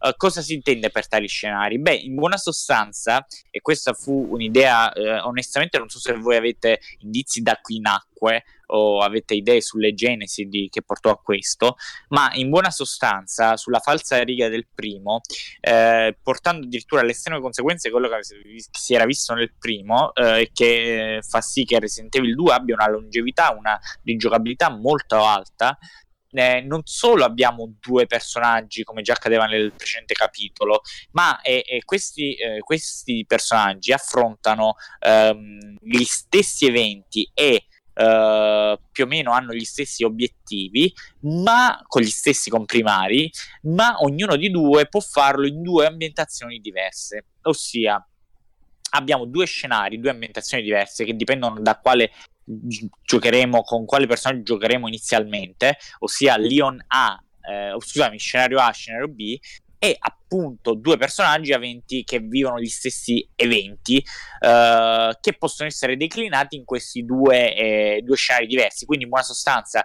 potremmo giocare gli eventi di Leon nello scenario A. Come anche se giochiamo prima con Leon, o se giochiamo prima con Claire, giochiamo gli eventi di Claire nello scenario A, eh, e viceversa giocheremo gli eventi di Leon nello scenario B. Per questo la famosa sigla eh, Leon A, Claire B, Claire Claire A, Leon B. Mm. Um, per anni si è discusso, tra cui, e tra l'altro questo Beh, la, la, la, sì. la, canonicità degli eventi di Resident Evil 2 è un po' come la Bibbia, cioè va quasi interpretata. Eh? Cioè, sì, esattamente. Questo perché giocando non c'è un modo di ottenere una cronologia coerente, le due storie sono nettamente incompatibili e anche un po' in contrasto tra loro, mh, mm, come lo è poi anche in Resident Evil 3 io ho sempre pensato che eh, fosse la canonicità degli eventi poteva essere Claire A e Leon B, eh, riferito eh, al punto diverso del gioco. Però poi è... non ho...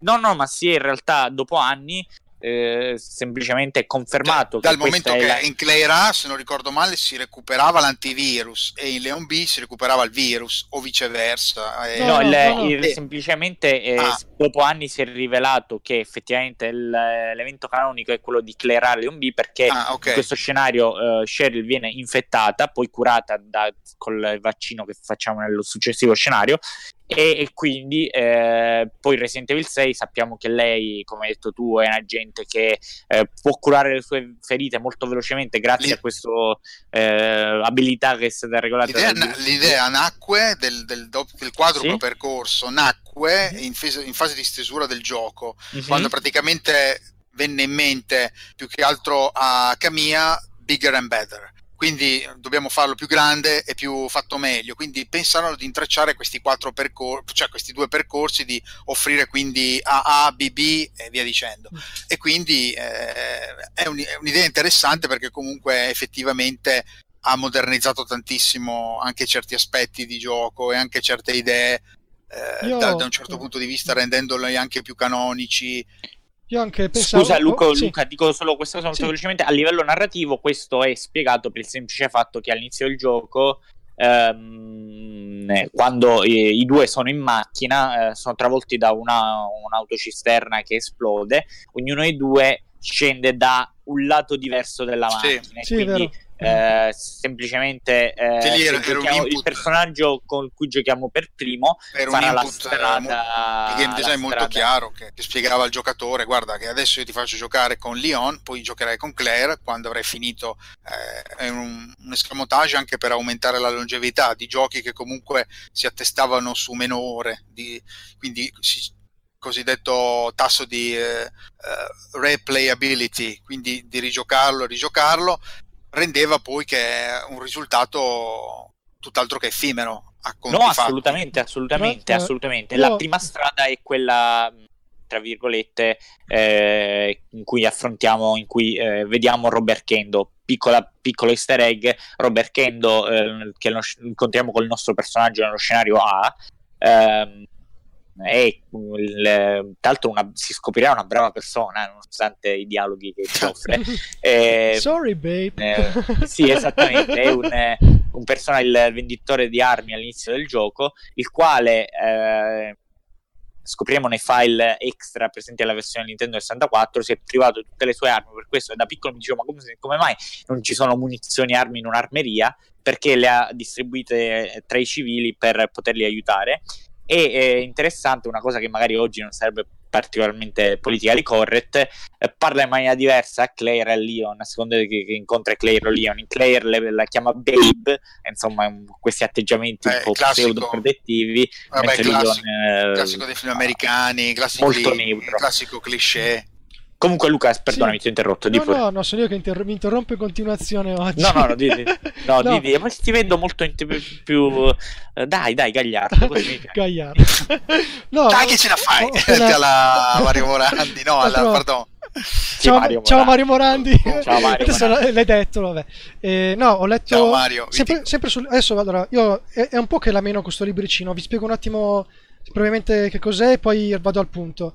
Questo libricino era compreso in un'edizione a tiratura molto limitata francese, quindi non ufficiale, di Resident Evil 2, di- del remake di Resident Evil 2. E dentro Questo ci sono del, tantissime eh. cose. Questo è il momento, scusa? Questo è il momento dell'unboxing, eh, No. ti faccio vedere la mia collection. No, perché io sto libricino, tante cose che ho letto oggi, le ho lette qua, e, tra, Sì. e tra queste cose c'è anche che quest'idea degli scenari multipli che si eh, intersecano è stata, come hai detto tu, un'idea di Camiglia, però anche qui c'è stato un percorso, perché non- la cosa non era chiara fin da subito, ovviamente. All'inizio lui ha detto si intrecciano, "Mm, ma come? E si intrecciano perché usiamo le memory card, quindi possono dialogare. Eh, ma come? E lui aveva- all'inizio c'era quest'idea che tu magari uccidevi un nemico e l'altro personaggio non lo vedeva. Tiravi su un oggetto, l'altro personaggio non lo vedeva. Qual è il problema? Anzi, i problemi infiniti. Perché magari tu con un personaggio fai fuori tutti i nemici e quindi nella, nella route B ti rompi le balle. Era Infatti- molto brillante. eh. Infatti poi, no, no, no, ma, no, cioè non è che è, è- è brillante, perché comunque il risultato alla fine, anche un po' per i tempi, si sono diciamo dovuti arrendere e dire no, beh, facciamo che anche se fanno cose diverse, gli oggetti chiave che prendono sono quelli, ci- facciamo, diciamo, contiamo un po' e alla fine hanno fatto bene perché il gioco ha venduto molto più del primo, ha fatto un successo assurdo. Eh, ho, ho letto addirittura che i, i negozi a Tokyo dovettero aprire due ore prima il giorno dell'uscita per, per- per servire tutti. E, mm, e comunque l'idea era di farli intrecciare, però c'era questa problematica. Alla fine hanno detto sì, non ha, non ha molto senso che sia Claire che sia Leon prendano la chiave dei quadri, ma chi se ne frega, cioè alla fine il punto è confidiamo sulla- su un po' di sospensione dell'incredulità, anche perché prima di, prima di andare a discutere della chiave dei quadri dobbiamo discutere dell'epidemia zombie e di molte altre cose, quindi non c'è molto da preoccuparsi, hanno fatto bene. Sì, che anche l'idea delle varie chiavi che tanto fu eh, criticata, vabbè, all'epoca un po' meno, aspramente, diciamo sì, vabbè, ma perché una centrale di polizia è chiusa? Era perché, eh, se non ricordo male, era un antico museo, un antico Sì, esatto. in antichità, eh, nell'antichità, diciamo un po' di tempo prima, qualche decennio prima, la stazione di polizia di Raccoon City era adibita a museo. Ecco quindi quell'opulenza, quelle cornici barocche, eh, quelle situazioni che in qualche modo richie- quasi, quasi fosse una cattedrale, no? Come mh, mi pare che una volta Sì. lo avessi accennato anche tu, di Sì, questa sorta musica, di... ah, eh. Forma sacrale di un luogo Poi che ne- comunque sì. è effettivamente un luogo moderno perché è una stazione di polizia, ma in realtà incarna appunto il- l'abbazia, il luogo e questo appunto con la musica generava un senso di stupore incredibile. Comunque so- so- so- sono- so- ci sono rimasti dei punti di contatto. Uno di questi, che è carino, è che quando vai nei laboratori puoi scatenare un, eh, un gas che si chiama eh, Epsilon.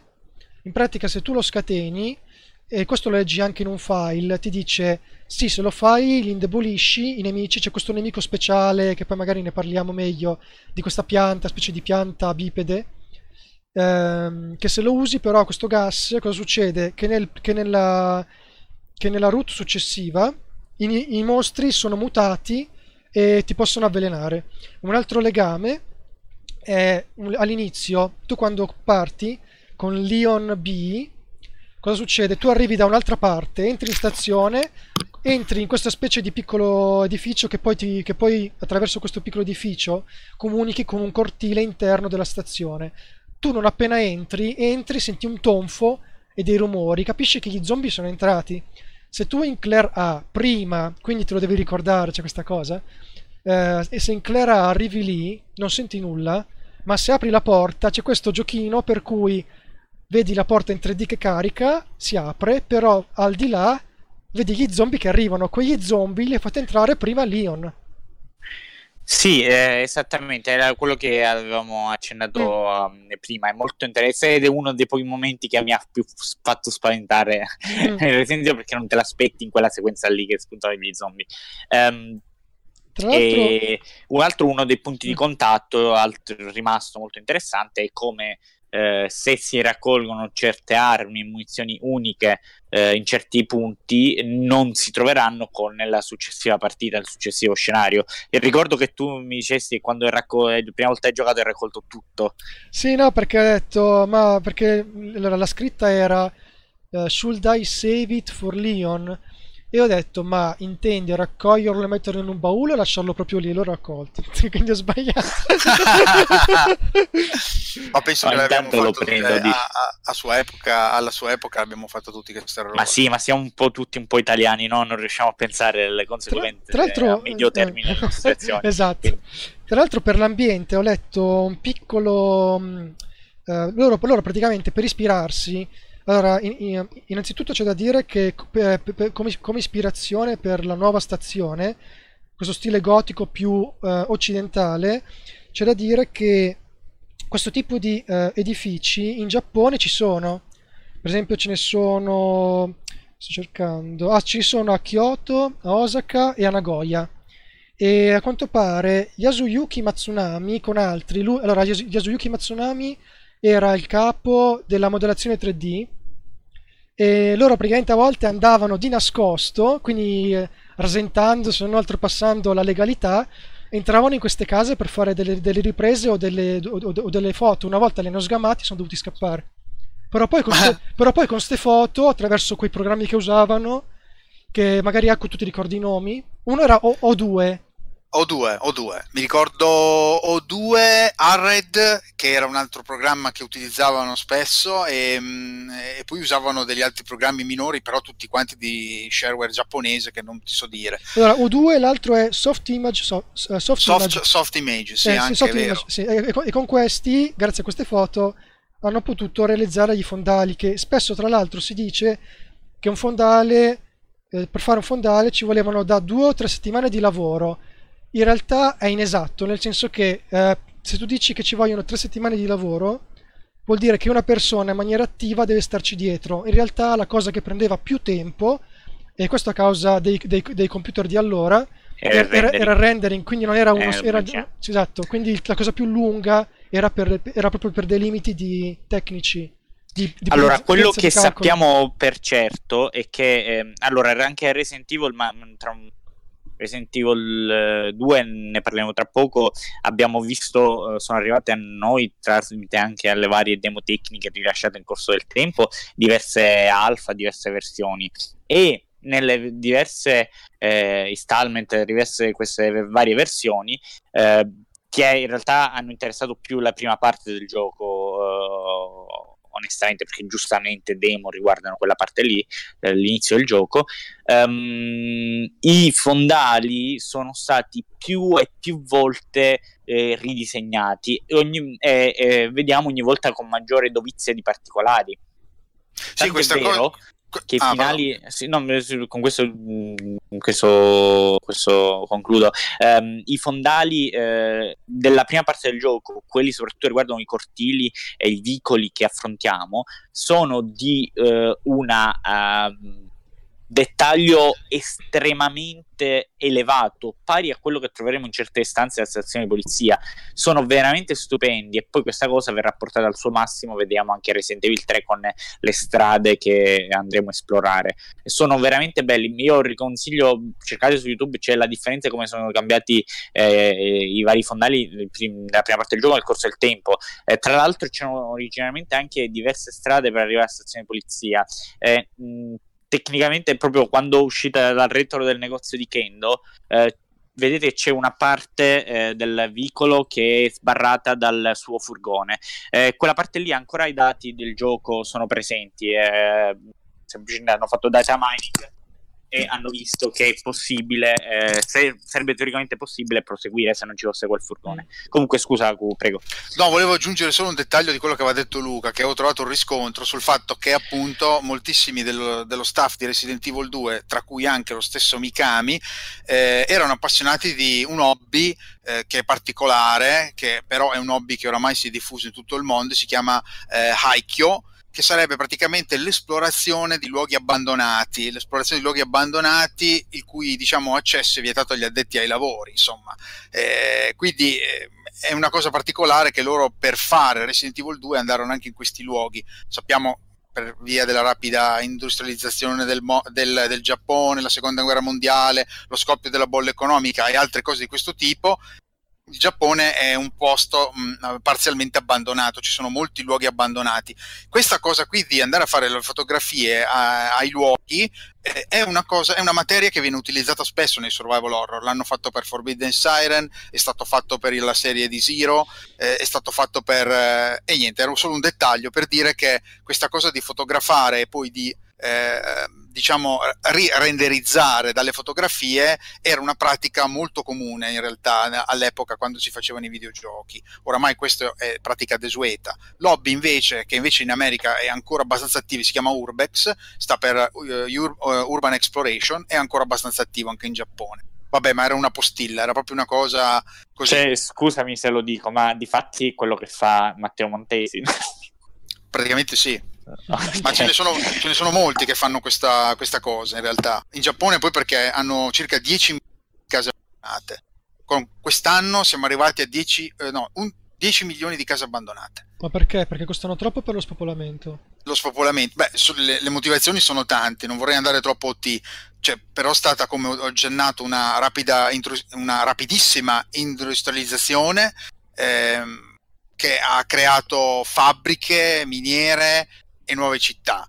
La seconda guerra mondiale che ha danneggiato molti edifici e che comunque, e poi i giapponesi, eh, lo scoppio della bolla economica, eh, poi eventi anche climatici come terremoti, tsunami e cose di questo tipo. Però senti, l'avevo letto che in questi giorni è partito un bando per comprare una casa in Giappone, costano anche poco. Eh, ti vendono delle case già ovviamente considerate fondamentalmente da abbandonate le vendono pochissimi euro, mi pare sui 3.000-4.000.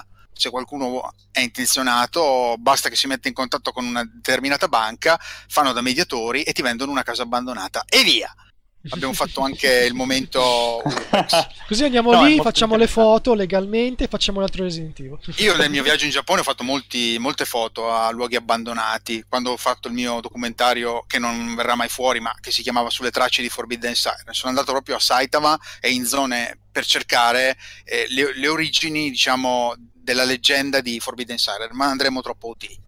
Scusate, Però, eh, seguendo, visto l'aspetto uh, abbiamo accennato un po' l'aspetto tecnico mm. dei Beh, il gioco esce stati... finalmente, no? Arriva in no, Italia. Esattamente. Perché l'altra eh volta ci hanno cazziato pesantemente parlando... dicendoci non parlate mai delle cose più interessanti che non sono la trama e queste cose, ma sono i vostri ricordi. Allora vai con i ricordi. No, io volevo ricordi. un attimo, volevo ah, no, accennare un attimo una cosa. okay. Abbiamo detto che, siccome ha accennato Luca, eh, prima di passare, eh, volevo eh, brevemente, eh, prima di passare alle vicende editoriali che hanno riguardato anche l'Italia e eh, insomma, il bando che c'è stato tutto quanto. Eh, volevo concludere sul lato tecnico. Eh, l'altro grande aspetto eh, che ha riguardato Resident Evil 2, oltre al miglioramento proprio, eh, secondo me, gargantuesco, significativo dei fondali e della loro qualità, è stato il modello dei personaggi. I modelli dei personaggi e dei nemici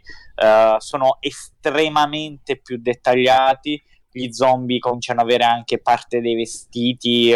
abbiamo addirittura, credo, un sistema. Ora io questo non l'ho letto da nessuna parte di esperienze del gioco, ma credo che ci siano o dei sistemi ra- randomici di generazione di, di, di, di, mostri o dei modelli preimpostati, non saprei, perché lo stesso vestito, um, zombie, uno zombie vestito in un certo modo appare con più fattezze, quindi può apparire pelato, con capelli neri, con capelli marroni, eccetera, eccetera. Sì, c'era questo... un pattern di circa 15 segmenti che si alternavano nel 15 segmenti per braccia, torso, gambe e quindi questo dava quella varietà che appunto eh, hai riscontrato tutti e hanno questo, sì, sì, sì, questo assolutamente aiutava ancora di più, poi questa cosa verrà migliorata successivamente, però già rispetto al primo dove avevamo due o tre zombie, qui è imparagonabile il numero di nemici che ci sono dentro loro. Tra l'altro... E eh, oltre... Eh, sì, scusami, no, prego. No, no, solo dire che appunto il gioco... Non, non, non, non, ti fa aspettare, cioè dà, dà subito sfoggio di, questo, di, questa potenza. Quando cominci il gioco sei circondato. Ah sì, assolutamente. Mm. Poi eh, sia sei circondato sia poi gli zombie che distruggeranno la... Credo siano almeno 5-6 zombie che distruggono la vetrina di Kendo e mm-hmm. si mangiano il povero armaiolo.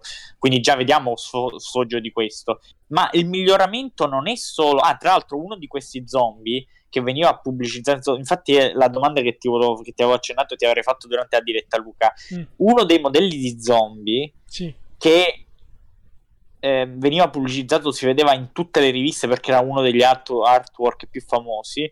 Eh, era un modello di zombie che non è stato mai inserito, ma che in una delle build del gioco doveva essere eh, tra- tramite il data mining si è scoperto che doveva essere eh, originariamente posto come cadavere, utilizzato, riutilizzato come cadavere nella stanza di Iron. Ti ricordi che, che zombie uh, hai presente? Hai capito a quale zombie sto riferendo, Luca? Eh, in realtà no.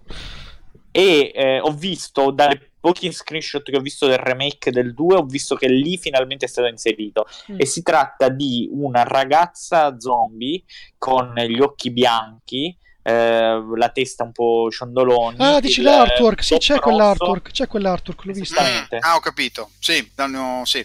Sì, sì, scusa. Sì, c'è, c'è, c'è. c'è.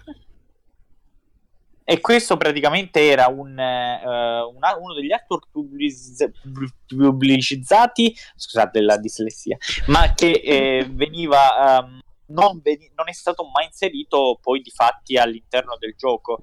E, e invece, scusate, eh, certamente gli zombie crescerono eh, di varietà e di eh, numero, ma cosa ne pensate invece del dei nuovi nemici che sono stati disegnati specificatamente per questo gioco. Beh, c'è una delle prime.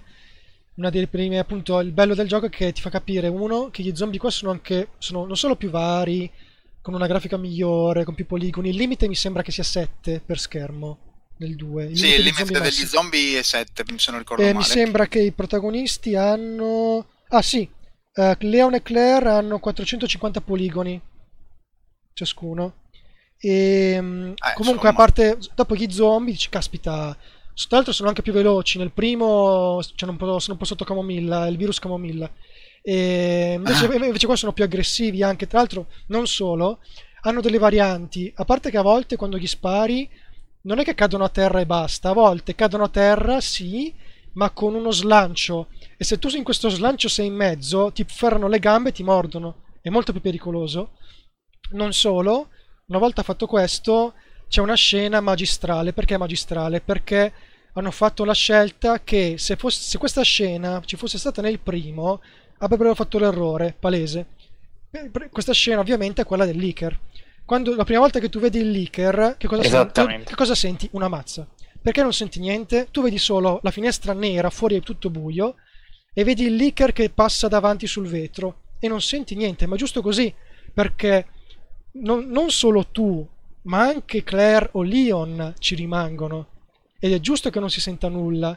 Cioè, se, se, se, se tu avessi messo, che so, un colpo di, di, di tai, non di tai, scusate, sì, di, il classico, il timpano, classico momento, timpano, bang, sì. quella cosa un po' horror tipica, sarebbe il, stato orribile. killing moment, Orribile. sarebbe stato Che- sì, sì, un, un voler sovrascrivere anche un molto- certo tipo di eh, atmosfera. È molto didascalico, invece no, l'hanno, l'hanno fatto. Ovviamente questa strategia si usa per altri momenti in maniera molto bella.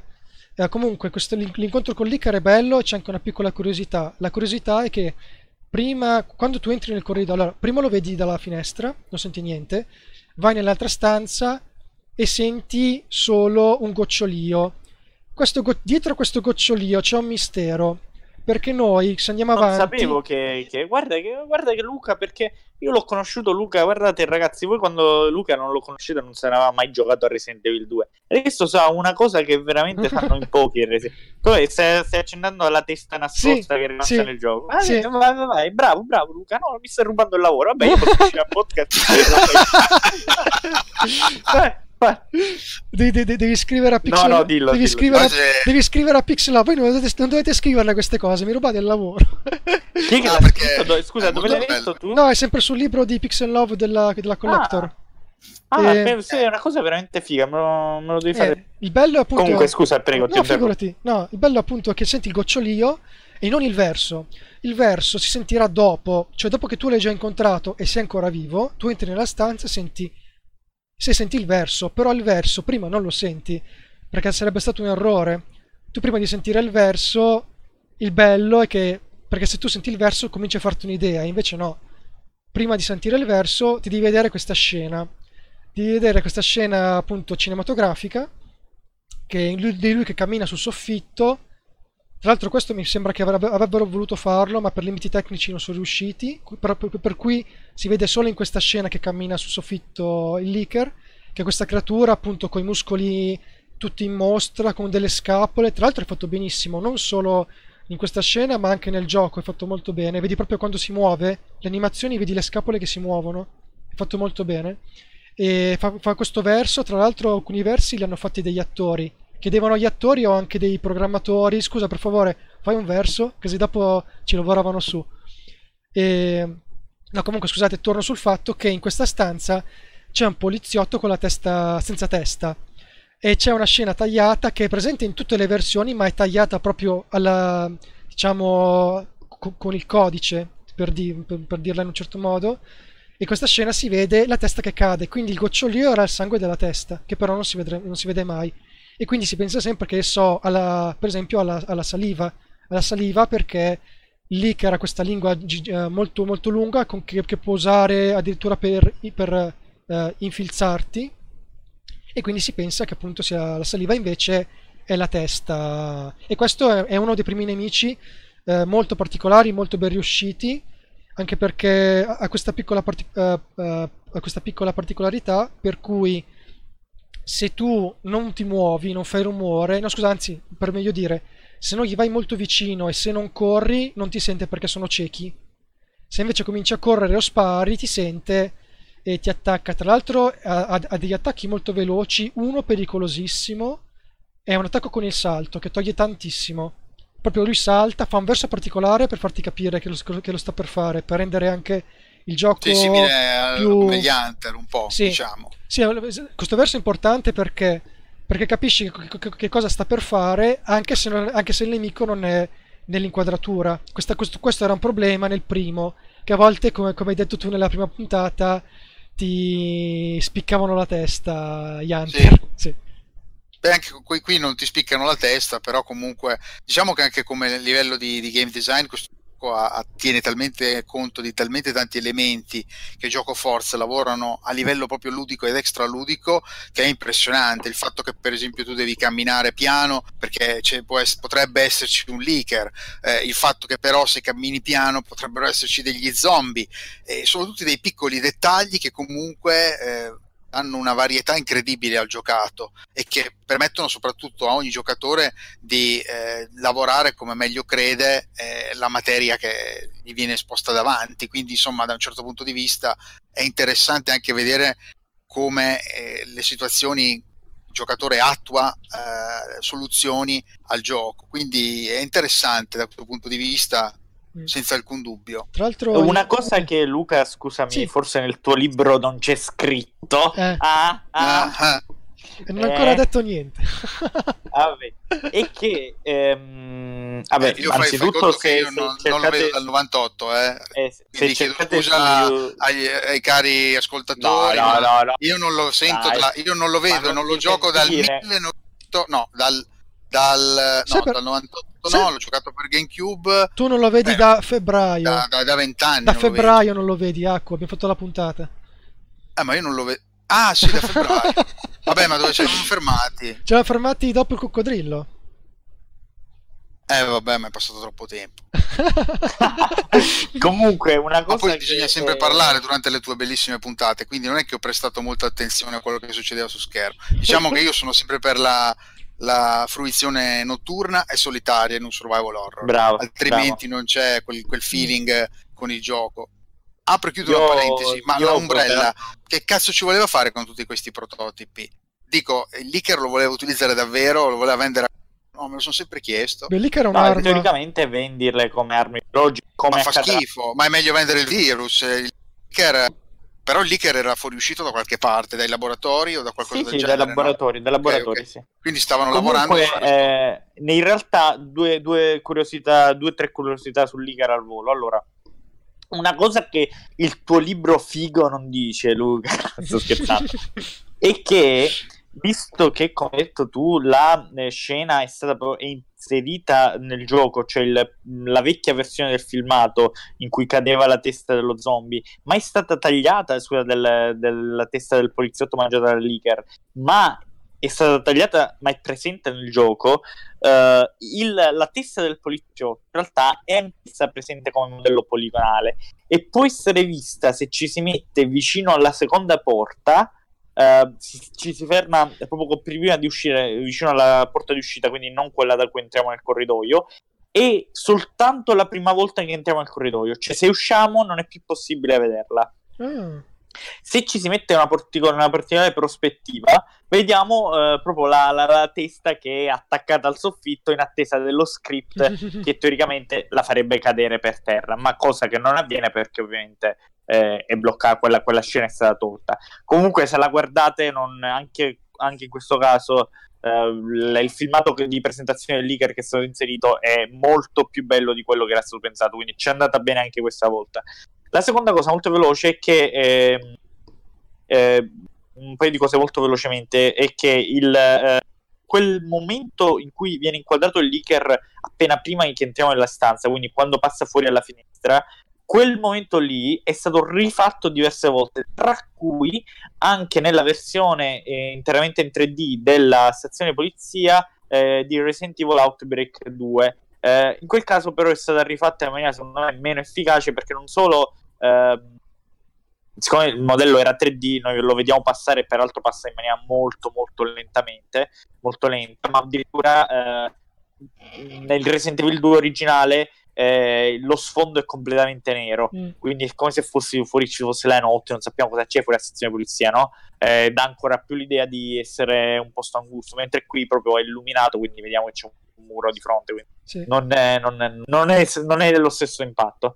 Eh, poi eh, Reapers è uno dei pochi mostri in cui troviamo addirittura due versioni, perché davanti al gioco troviamo una versione mutata nera comunque. È lo stesso, semplicemente cambia. Tra, il, tra l'altro, il motion design, se non ricordo male, del, la scena del leaker e in più anche del resto del gioco le fece giunta che Uci, ma non cre- potrebbe essere, dovreste controllare, che ovviamente dovrebbe essere quello che insomma ha fatto roba come Lost Planet, ha lavorato Sì. con Capcom in diverse occasioni, è, è un veterano. All'epoca con Resident Evil 2, se non ricordo male, fece, eh, fece anche il motion design e il motion capture dei vari filmati in grafica di gioco, in grafica in full motion video. Ah, veramente? Non, non avevo idea.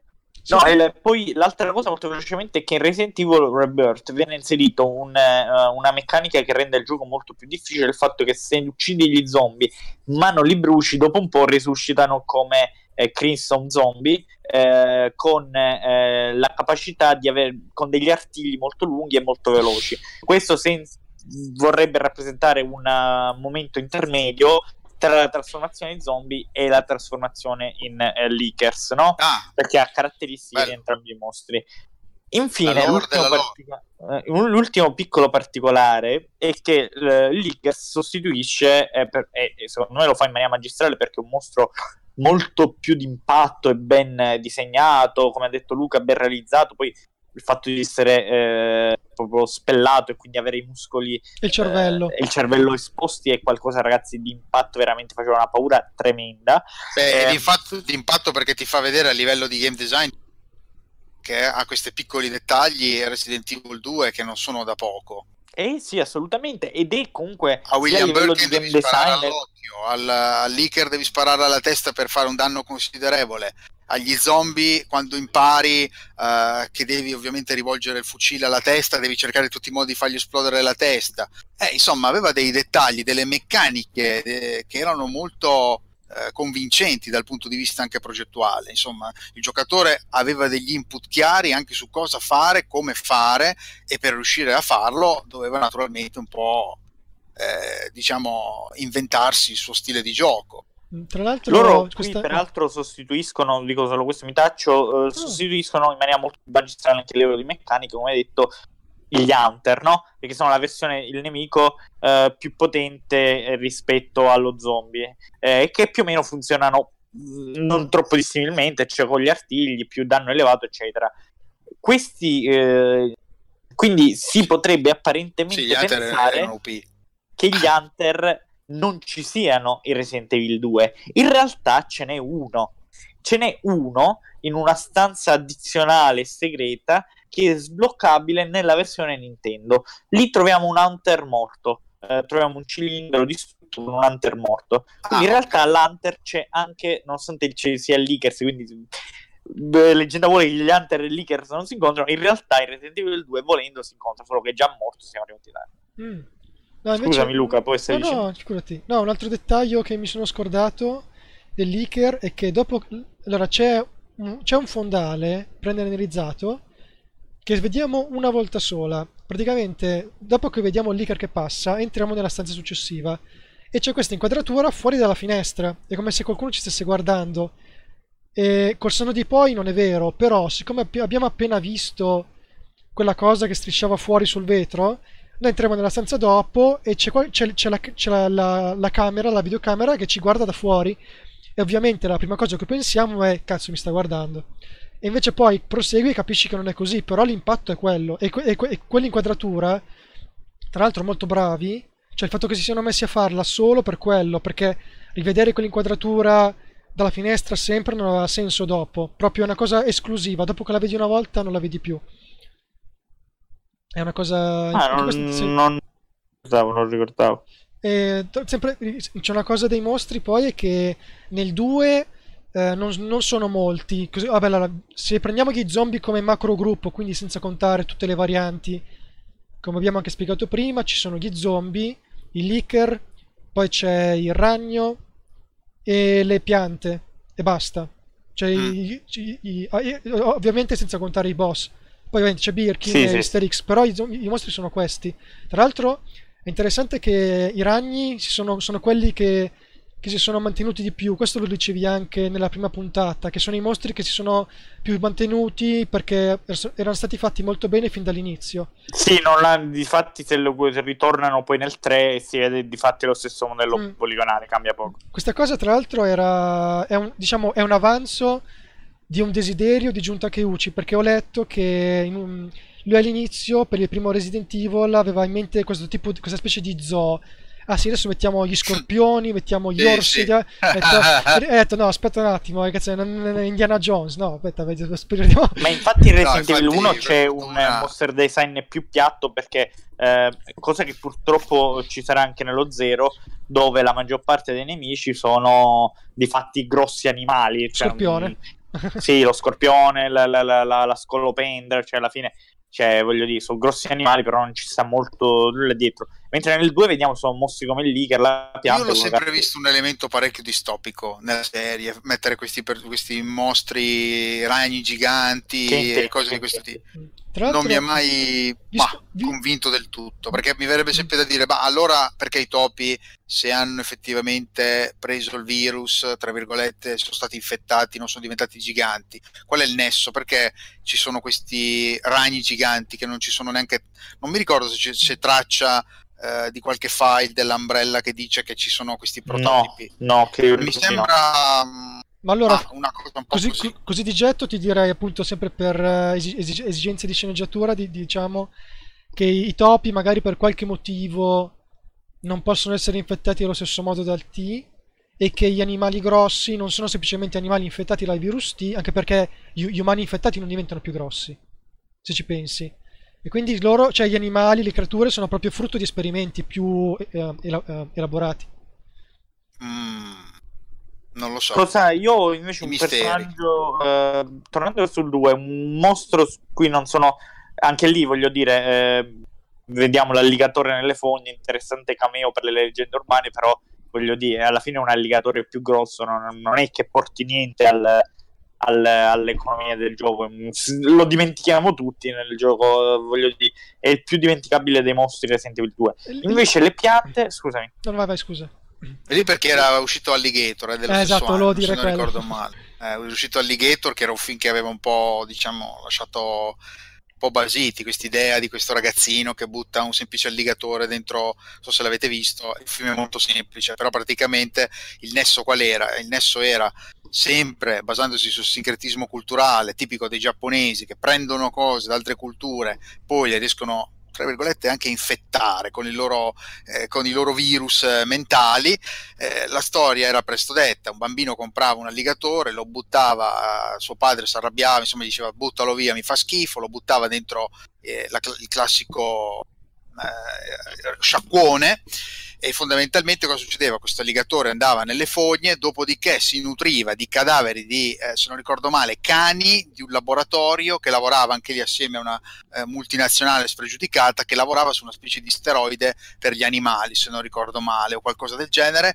Il- l'alligatore diventava naturalmente di medie dimensioni, ma iniziava a eh, mangiare i cadaveri di questi cani e ben, pre- ben presto diventava Alligator, film che è spettacolare negli effetti speciali perché a un certo punto c'è questo alligatore che praticamente eh, distrugge una- un'intera strada perché esce da sotto il cemento eh, ed è una scena incredibile perché il film è un po' insomma ha dei momenti un po', un po' trash, un po' tanto, però comunque regala anche lì il classico, se vogliamo, non è proprio un kaiju movie, però è comunque un film contro natura, ecco, il- categoria di film che si basavano su mostri aberranti, giganti, nati però da animali relativamente innocui o di medie dimensioni. Plasma... Sì, sì, è una categoria vecchia, anche si faceva riferimento a vecchissimi film dell'Universal in cui c'è l'attacco Sì, della tirana, della tarantola, della Sì, cosa. c'era Tra l'altro in quel film... le api assassine, visto- visto- formiche, Visto, sono tantissime. vis- visto che hai parlato di Tarantula, eh, in, quel, Ah. in quel film ho letto che fa la primissima apparizione Clint Eastwood. Lui è il, è- Sì. lui è il- è il- è il pilo- è- è il pilota che sgancia la bomba. Non, non- non lo riconosci perché c'ha il casco, però è lui. Ma ci sono un sacco di analogie, se tu vai a prendere anche la cinematografia, che poi eh, in quei famosi 30 film di Mikami che voleva far vedere a Camilla, sicuramente ci sono film eh, con, che ne so, Virus di Bruno Mattei, ci saranno tutti i film che poi bene o male eh, tutta la cinematografia, anzi o meglio gli appassionati di cinematografia, anche di trash movie, eh, ci, insomma, ci, ci riconoscono. Comunque a me sta scena di Camiglia che non gli piacciono i film horror e che se le deve guardare tutte mi fa sempre ridere. Perché no, mi fa sempre ridere. No, che mi, mi, uno che traffica con i diavoli fin da quando ha iniziato a immagino, lavorare. Dice, immagino la insomma, scena, immagino la scena. No, me non frega niente. Allora, guardi, a me non piacciono i film horror. Boom! To, questi sono 40 film eh, di guardare. Alligator. Eh, le mattine no, religiose passando, assassine concludendo sui mostri mm-hmm. ehm, tra l'altro la pianta che avviene eh, presente solo qui ricordiamo che in realtà è presente anche nel 3 sotto forma di cameo come l'Hunter qui nel 3 troveremo un cadavere di una pianta sul finale troveremo anche diversi Tyrant, tra cui Mr. X. Uh, ma comunque, ehm, volevo chiedervi, uh, per concludere sui mossi, Birkin, qual è la sua forma più, uh, secondo voi, quella più di impatto, quella meglio fatta? Secondo me è quell'ultima in cui ha una forma ancora umana, ossia umanoide, ossia quando appunto ha il volto ormai quasi Uh, che sta scomparendo sul petto e ha quella specie uh, di testa. Le dovrei andare a vedere, adesso a ricordare è una parola. Vabbè, quello. Luca, tu ti ricordi? Terzo sì, stadio? No, certo, certo. no, secondo. Terzo stadio? Il secondo, secondo. dovrebbe essere. Sì, perché il primo ha solo un tubo in mano ed è sì, quello, la testa. Quello scontro è quasi comico perché lui vuole, lui vuole prenderti questo tubo che è più grosso di lui e praticamente però il, qual è il problema? Che c'è questo ponticello ed, è, ed, è, ed è, è, molto semplice che tu ti metti in un angolo, lui prova a colpirti, ma il tubo va sempre contro la. contro. si dice? contro il corrimano. E tu stai lì, gli spari, e lui, lui sta sempre fermo e ti prova a colpire. L'altro poi fa ridere perché quando lo sconfiggi tira due fendenti proprio a mentulacani e poi si butta di sotto. No, il terzo, il terzo. Qua ho trovato cinque stadi. Il primo, quello come avete detto con la testa, il secondo dove la testa si sposta, il terzo quello con gli artiglioni per definire. Poi c'è mm. quello massa in quattro zampe. Direi il terzo, quello che mi ha messo più mi ha agitato un po' di più, tra virgolette, insomma. Io tra, uh, io, tra l'altro c'è, c'è, c'è, il microfono, di, c'è il microfono di, di, disattivato, Giuseppe. Mi sentite? Sì. Sì. Tu tra l'altro? No, io tra l'altro durante lo scontro uh, con la sua forma a quattro zampe sì um, andai completamente nel panico perché a un certo punto lui mi si mise a saltare, lui si, si mette a saltare un po' ovunque, no? Sì. È, è, più mobile dagli altri sì. boss che solitamente affronti nella saga, che solitamente sono molto lenti. E, e, e nel panico cominciai a tirargli fucilate con lo shotgun se non che nel, andai nel panico perché sbloccai un easter egg involontariamente lo sbloccai un easter egg perché mh, provai a, a, sparargli lo mancai e eh, siccome stavo dando uh, la faccia allo schermo, in Resident Evil 2, cosa che non sapevo, se ai tempi non sapevo, se spari alla telecamera, ah, è vero. in alcune inquadrature precise del gioco, eh, con lo shotgun, colpisci, cioè la, la rossa di pallettoni è come se rompesse un vetro dato dalla quarta la, parete che la quarta parete, gioco, no? la famosa quarta parete. È bellissima quell'idea lì è vero non lo sapevo era, era quindi tipo a me, a me, nel panico tipo di quella cosa poi a un certo punto si, si cracca lo schermo dico, ma cosa sta succedendo? Ma ho rotto il televisore. Tra l'altro se non, se non mi ricordo male eh, vabbè, alla, nella versione PlayStation eh, eh, le, le famose finishing movies eh, cioè quando un personaggio viene ucciso da un mostro, erano l'unica parte del, del, gioco che era rimasta dentro la PlayStation. Cioè, mi spiego meglio perché l'ho spiegata male. In tutte le altre versioni l'hanno tirate via, mentre invece se giochi al gioco originale PlayStation eh, c'era la, la, la, finishing movies, cioè c'era la classica scena eh, quando venivi ucciso da un mostro che finivi, ovviamente finivi l'energia sì, e partiva sì. la scena della tua morte. Lì, sì, lì e non c'erano anche... nelle altre versioni del gioco, no, tra, tra l'altro. Però non, non, succede sempre. Allora, succede sempre con gli zombie perché, perché, perché, perché hanno un solo attacco sostanzialmente l'unica sì, c'era la gola strappata se non ricordo male sì. da, da, uno zombie da un cane sì. Mr. X che ti schiacciava la testa sì il cane praticamente doveva, vale, doveva, il Licker che ti impalava con la, con la lingua sì. eh, nel torso se non ricordo male e l'Ivis cioè la pianta che ti mordeva la testa e ti non male non male eh. e beh insomma all'epoca era come si dice, Gersom, no? Questa cosa, Assolutamente. tra l'altro, siccome è Camiglia, sta cosa c'è anche in Devil May Cry. Sì. I nemici quando ti, quando ti finiscono con certi attacchi, per esempio, la, c'è la marionetta a volte ti col, con le gambe ti afferra e, Sì. e comincia a tirarti dei fendenti. Se muori in quel momento, c'è la scena in cui Dante crolla e la marionetta comincia a tirarti i fendenti alla schiena.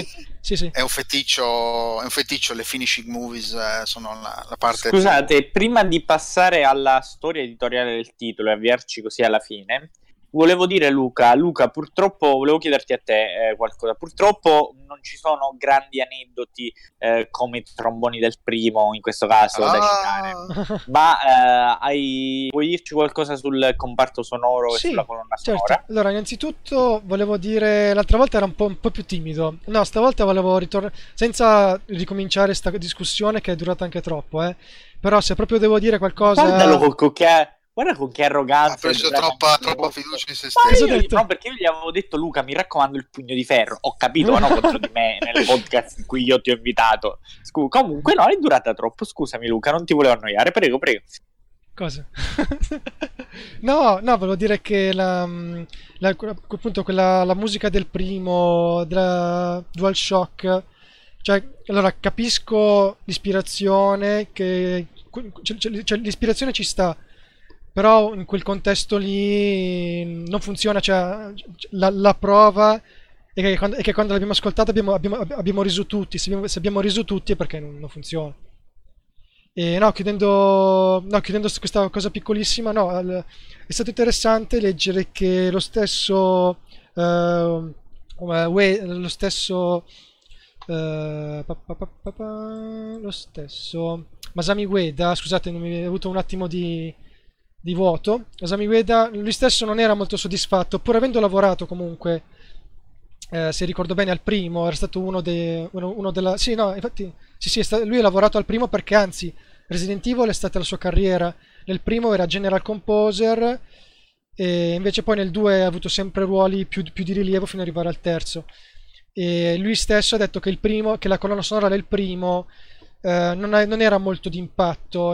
Infatti i brani che secondo me si salvano sono quelli della, della stanza di salvataggio e quelli del- della hall, quelli insomma del, del salone. Ci sono delle tracce Mhm. che invece danno addirittura fastidio. Per esempio c'è quella dei laboratori quando devi fare eh, il, il J-Volt. Tu sei lì che cerchi di capire cosa mischiare, cosa non mischiare. E c'è sta roba che ti martella nel cervello che fa pa pa pa pa pa pa pa pa pa pa pa pa pa pa pa. Io, ma che, basta, sto, giocando, sto, lav- sto lavorando. no? ecco, ci sono anche le altre. E con specificato riferimento al secondo, invece, pensi che sia cambiato tanto? Come valori produttivi sì. della... No, il 2 ti ripeto moltissimo, non solo a livello tec- tecnico, come abbiamo detto, ma no, anche la colonna sonora è migliorata tantissimo a più livelli. Più livelli perché è migliorata la qualità, l'approccio. Eh, Camilla aveva detto proprio a Ueda, guarda, mi raccomando, voglio una cosa più organica, voglio che, si- proprio che ogni brano cioè, n- non che siano simili, eh, il, il senso non è quello, ma il senso che ogni singolo brano abbia come riferimento il fatto di ricreare questa atmosfera di urgenza, di, ehm, di pericolo, e infatti funziona. Un esempio perfetto, che è bellissimo, è l'inizio. L'inizio, il, il percorso dal, dal luogo dell'incidente, del luogo dell'esplosione, fino alla stazione di polizia, è un dialogo musicale bellissimo perché ogni volta che noi andiamo in un'altra stanza, o quasi, ci sono pochissime eccezioni, ogni volta che andiamo in un fondale diverso, cioè scusate, non fondale, in un'altra zona, eh, lungo il percorso, cambia la musica. E il percorso musicale com'è? Inizio, incidente, circondati da zombie, quindi la musica è urgenza, la musica è pericolo. Infatti è questo, tra l'altro poi si inserisce subito questo motivo di tre note che fa pa, ta, ta, che torna in varie vesti, sia in questo caso che, in, che negli scontri con Birkin, nei vari stadi, che, e questa traccia si evolve, magari aggiungendo uno strumento, cambiandoli. Per esempio, nello scontro finale con Birkin, addirittura c'è c'è, una, c'è, una, c'è, una, c'è una voce che, che tra l'altro fa un effetto quasi da uh, uh, Parasite Eve, quando fa oh, oh, oh. No, rende, Sì, mo- rende molto. Diciamo E- che è una musica molto impressionabile, Sì. se vogliamo.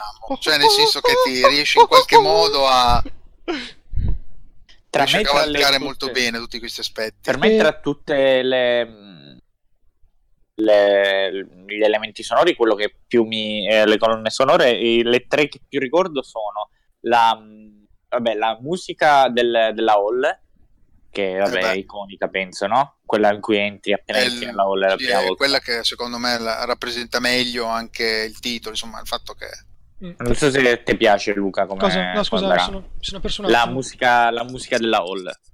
Ah, ovvio, no, stiamo scherzando, è perfetta. Proprio ti dà l'impressione di un luogo sacro che si mischia anche con lo stile, eh, eh, si mischia con lo stile architettonico, sì, ma anche col fatto che funziona proprio quasi come, come- come- come- come- come una chiesa, come un luogo sicuro, che però in realtà poi scopriamo che forse era un luogo sicuro. Però, era un luogo sicuro, tra l'altro- però poi eh. eventualmente sono Eh. diventate, sono cambiate. Esatto. E poi per me la seconda musica è quella della Save Room. Save Mm. Room, la prima Save Room, quella vicino alle scale, quella è proprio eh, finalmente hai un momento di respiro, Esatto, finalmente puoi, puoi guardarti un attimino la, la cassa, puoi guardare le munizioni che ti sono rimaste, puoi riprendere un momento di, di- Eh. respiro. Sì, E il Beh, bello- eh, il bello- scusami Luca. No, scusa. No, il bello è che eh, questa- la musica della Hall acquisisce più senso, cioè non senso, però diciamo che ha una marcia in più se entri con Leon, perché? Perché Leon, entrando nella stazione di polizia, entra nel luogo dove avrebbe dovuto lavorare.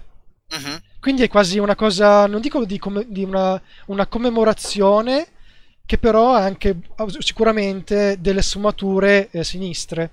Perché lui Sì, è... anche quando, quando entri dentro che senti proprio questa musica stranamente che è un po', ma non lo so, è, è veramente visto intelligente tra musica sacrale ma anche musica... Tra, tra l'altro, tra, l'altro, cioè, di- eh, tra l'altro anche lì c'è il rimando delle tre note, perché alla fine fa ta, pa, pa. C'è questo tema che ritorna più volte. E, e- e il bello è che non puoi neanche chiamarlo eh, leitmotiv, perché un leitmotiv è proprio, eh, come dire, è proprio è un, è un, eh, un motivetto. Invece, Sì. invece queste sono proprio tre note simboliche sono- che è tornano. una specie di accordo, una sorta Sono, di accordo, sono- sono- un- sono tre note, sono tre note simboliche una composizione. Esatto, e la, la cosa bella appunto del percorso prima di arrivare alla hall è l'evoluzione perché parti dall'urgenza, poi passi a un momento di eh, minaccia perché tu entri in negozio, però gli zombie sono fuori, infatti in un certo senso, secondo me è colpa tua se uccidono Kendo, perché stanno inseguendo te, gli zombie. Ah, è vero. Eh, sì, beh, in effetti sì. E- Beh, lì ricordo che quando poi gli, gli zombie spaccano la vetrina cambia improvvisamente la musica. Esatto, perché eh, praticamente funziona che tu entri, c'è eh, un brano ehm, che non è, come dire, è un brano che ha, c'ha questo te- specie di tappeto sonoro, fa mm, cioè è una nota, funziona come l'ansia. L'ansia è un, è un rumore basso costante, proprio a livello psicologico. E infatti lì la usa. E c'è, c'è- c'è- c'è questo suono costante che, che- che rimane sotto per farti capire che sì, sei al sicuro, ma non troppo. E quindi c- c'hai questa ansia che sei entrato, però al tempo stesso tu giocatore sai che devi tornare fuori. E questo brano poi si arricchisce quando arrivano gli zombie. Quando arrivano gli zombie si aggiunge note di pianoforte basse rubate, pa pa pa. E poi magari anche- archi, però quello che rimane prima, rima- cioè la parte di traccia che c'era prima non va via. È, è come se si arricchisse. Quindi è come se i, i tuoi timori venissero confermati. Sì, è vero, avevi- avevi- eh, cioè, facevi bene avere ansia perché guarda un po' che succede. E poi esci, c'è una traccia ancora un po' ansiogena che però alla fine diventa proprio esprime quasi la rassegnazione, proprio è come se la, la- la- la disillusione che avevi viene infranta e diventa quasi nostalgica, quasi triste. Non ho un altro da elemento guarda cioè io dico perché vedete poi dici perché lo invito Luca perché queste cose chi l'avrebbe potuto Chi lo dire? dice? Chi lo dice? chi lo avrebbe potuto dire Eh, Vabbè, perché ha il gioco fresco, eh? Ribadisco, no, no, sì, ma gioco lo- fresco. anche- sì, ma Eh, perché se lo gioco io, anche- vedi no, che no, cazzo- no, no, no, Tu li perché pindarici che ti riesco a fare, eh? Ma veramente, Eh, sì, ma, sì, ma veramente sì, li fai anche Beh, con, vabbè, vabbè. Li, li fai anche con vent'anni di, di differenza i voli pindari. No, non è vero, mi, ricordo, mi ricordo poco. a livello musicale credo che né io né tu abbiamo il background per cogliere queste Eh, non lo so, non lo so, non lo so. Ah, io, io non ce l'ho, io non ce l'ho di sicuro, eh, quindi complimenti so. Luca. Quello che ricordo è che è una tecnica più o meno simile, però lì in realtà credo che ci sia silenzio, quindi a meno fine di questo viene usato nella sala stampa eh, quando Sì. Mr. X sfonda la...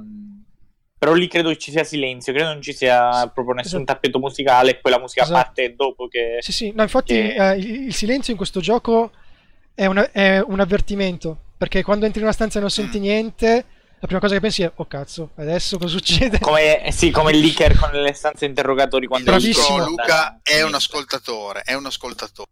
Ha l'orecchio fino. Sai che eh, poi questo il silenzio tornerà anche in quando l'avrai giocato. Non so se l'hai già giocato, ma lo farai prima di giocare fare il podcast. Quando l'avrai giocato, mi saprai dire il silenzio tornerà in Resident Evil 3, Mm? eh, dove eh, nelle strade, in certi punti, non c'è colonna sonora, c'è silenzio, e tu senti nelle strade il vento che porta il- gli ululati, quasi il lamento degli zombie per le strade. Ah, Le- Eh, è quello, venne fatto anche per un errore, eh, vabbè, poi ne parleremo. Ah sì? Non lo sapevo. Sì, venne Eh, fatto. Non vennero praticamente registrate le, le tracce e si indicarono di inserirle a gioco.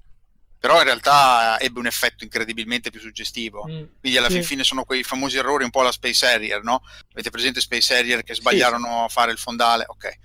Sono quelle cose che diventano quasi canoniche e il cielo, diventano gli quasi diventò, il cielo gli diventò Esatto, viola. Quello che- sì. Tra l'altro, Ehm, Che, che divenne caratteristica poi di Space Harrier, del gioco, insomma. sì, com- sì. com- colonna sonora- no, comunque colonna sonora bellissima. Adesso Sì, parleremo, sì. parleremo più anche. Proverò anche a parlare di più di, di chi c'è dietro. Sono come nel primo, sono tre persone, chi più chi meno. Nel senso che magari i ruoli, i ruoli non, non, non- Eh, I ruoli sono difficili da, da identificare. sì. Tra l'altro, sempre a proposito di ruoli, ho scoperto che, poi non so se è vero, ma ho letto che Shinji Mikami ha praticamente introdotto in Giappone la, la- la- la figura del director, cioè il fatto che ci fosse qualcuno, una, una figura centrale che si prendeva la, respo- la- Sì. la responsabilità, era, era- era- era- era una cosa nuova in Giappone. Era una cosa nuova perché di solito è, è il grande problema di quando si va, ci si va a impelagare nei credit di gioco. Non si capisce mai chi fa character design, BG design, graphic, texture, motion design, modeling, scenario, system plan. Ma sì, ma system plan cosa significa? Lo staff cosa... eh, ed è un grosso problema eh, paracitando eh, la paracitando la Michiru Yamane che disse ma in realtà solo voi occidentali volete sapere chi ha fatto cosa. Per noi sono tutte cose collettive. Questo perché naturalmente i giapponesi hanno una visione globale di un prodotto, è molto corporativa la loro mente da questo punto di vista e quindi non pensano mai di dare attribuire al singolo tutta l'opera o di dire sì se non c'era lui e infatti Fumikami a introdurre questo concetto da serie no qui eh, eh, anche questa cosa qui è una, è- fu un'ennesima evoluzione che portò Resident Evil 2 Mm. Tra l'altro, mh, sempre per la colonna sonora, un, ultimo dettaglio prima di andare sui nomi. Eh, il bello è che, per esempio, nel primo podcast avevo criticato il fatto che la traccia dei momenti sorpresa, chiamiamoli così, per esempio per quando, quando arrivano i cani nel primo, Mm? c'è, c'è- c'è quest- c'è questa batteria con la, con la- con la- con la doppia gran cassa e poi c'è un rullante, fa tu, tu, tu, tu, e poi senti ci sono questi accordi di organo che però sono due, fa pa, na, na, cioè proprio non- musicalmente non va da nessuna parte. Invece nel 2 eh, anche in questi frangenti sono molto più curati. Proprio sono le tracce che partono e tu le ascolti e no, perché comunque sei occupato a fare altro, tipo salvarti le chiappe. Però sono comunque curate molto bene a livello musicale, nel senso che sviluppano comunque un minimo di discorso, non sono cose buttate. No, c'è stato assolutamente un salto eh, assolutamente considerevole sotto questo profilo come molti altri, come abbiamo detto, come abbiamo anche parlato fino adesso. E se volete adesso provo a, brevemente a parlare di tre- delle tre persone. Ma semplicemente ci dici i nomi e ruoli, chi, Sì. chi- chi- chi c'era dietro questa Ma quindi non sei, non sei interessato a, a- a dettagli...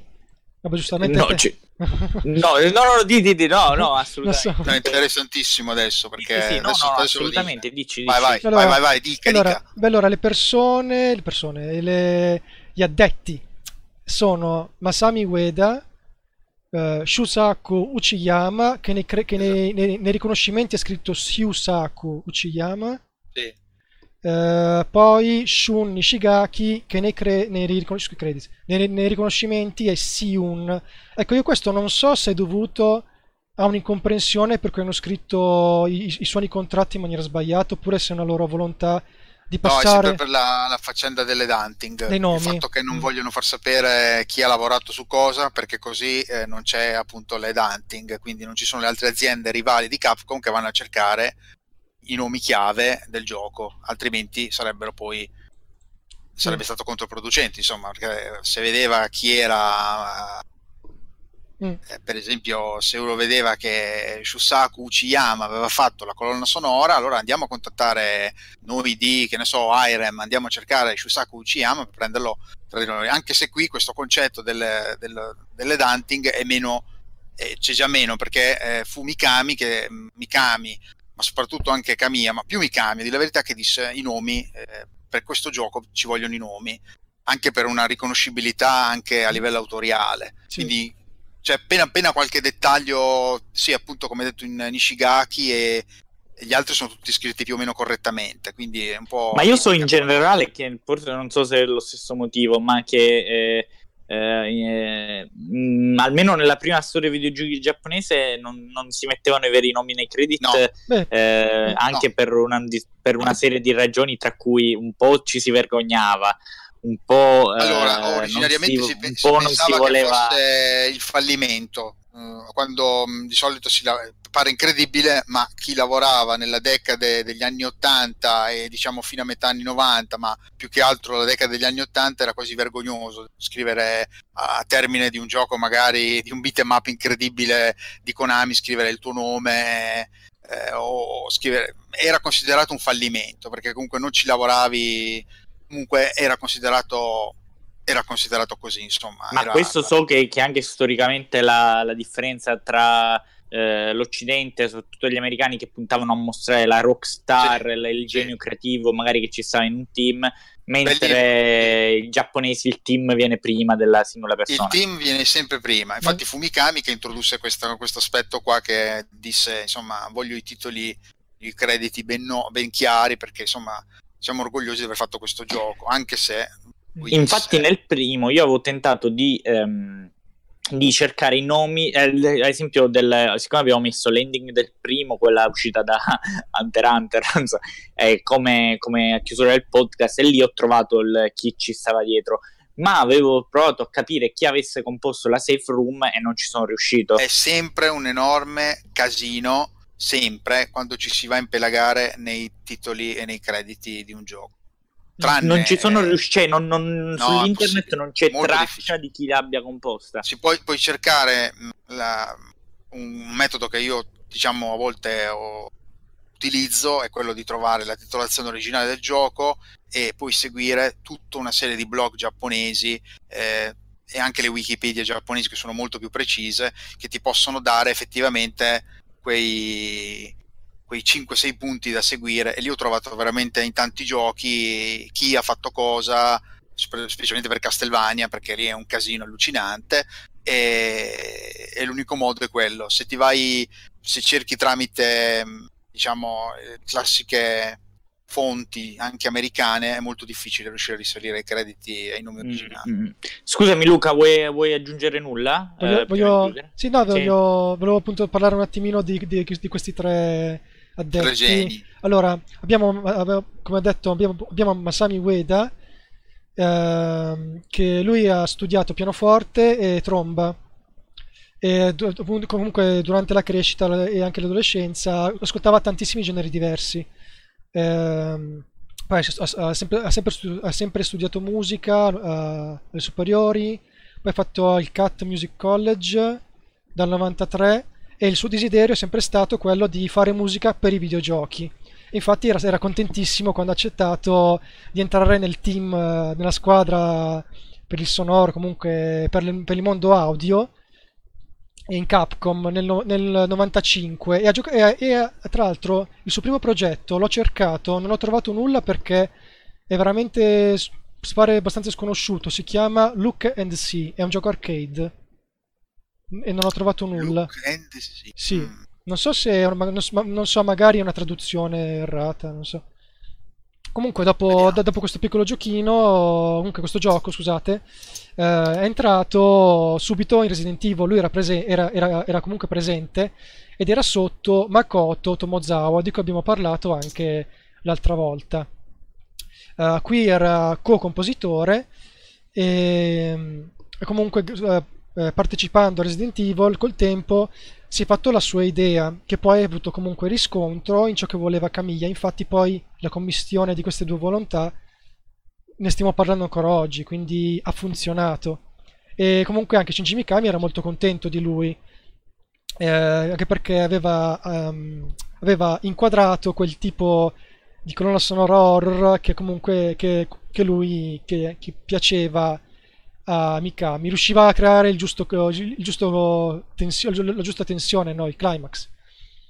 E, nel- appunto nel 98 arriva col 2, eh, lavora e dove- il suo lavoro era appunto quello di fare delle tracce che dovevano descrivere gli ambienti, l'azione, ma anche l'er- l'orrore che non dorme mai per tutto il gioco. E c'è riuscito. Eh, eh. per infatti per questo motivo ho sviluppato un suono sinfonico eh, eh, eh, rifacendosi molto appunto a- anche come ispirazione a- ai film, anche eh, ehm, quelli occidentali.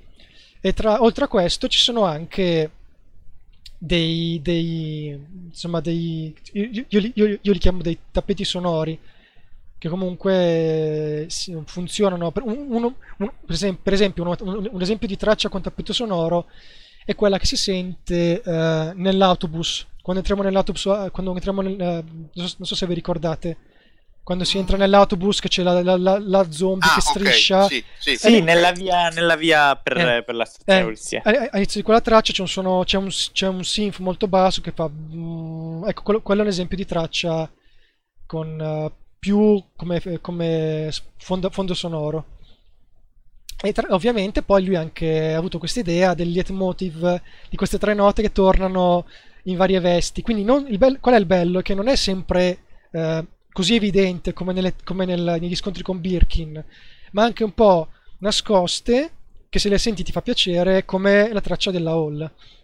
Poi abbiamo eh, Shusaku eh, Uchiyama, lui è un, è un libero professionista, eh, quindi non, non lavora più a Capcom, che è molto conosciuto appunto per Resident Evil e la serie di Mega Man.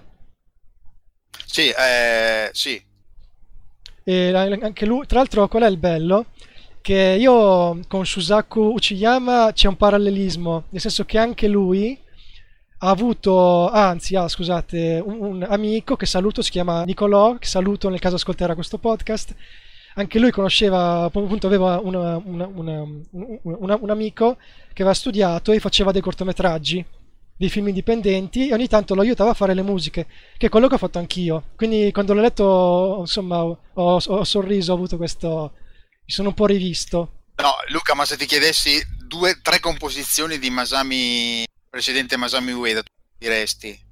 Ma, ma dici Quali, di- su, su su- dove è stato praticamente compositore, anzi original score, ha fatto proprio tutto lui. Ah, ma quindi non, non solo su, non solo su Resident Evil 2? Dei, no, dei game credit per dare, un- per dare soltanto un accenno a, a che cosa ha lavorato quest'uomo. A parte che ehm, Beh, ha lavorato Ba- assieme- Bayonetta, Devil May Cry, Eh, Okami, Ca- tra cioè l'altro- Beautiful Joe, sì, tra- no. Nier Automata, insomma, sì, no, Eh, no, è estremamente voglio dire, prolifico e dimostra puntualmente una, eh, una- insomma, il fatto di essere molto eh, eh, e- eclettico. Infatti, come ho detto prima, ascoltava tantissimi generi diversi.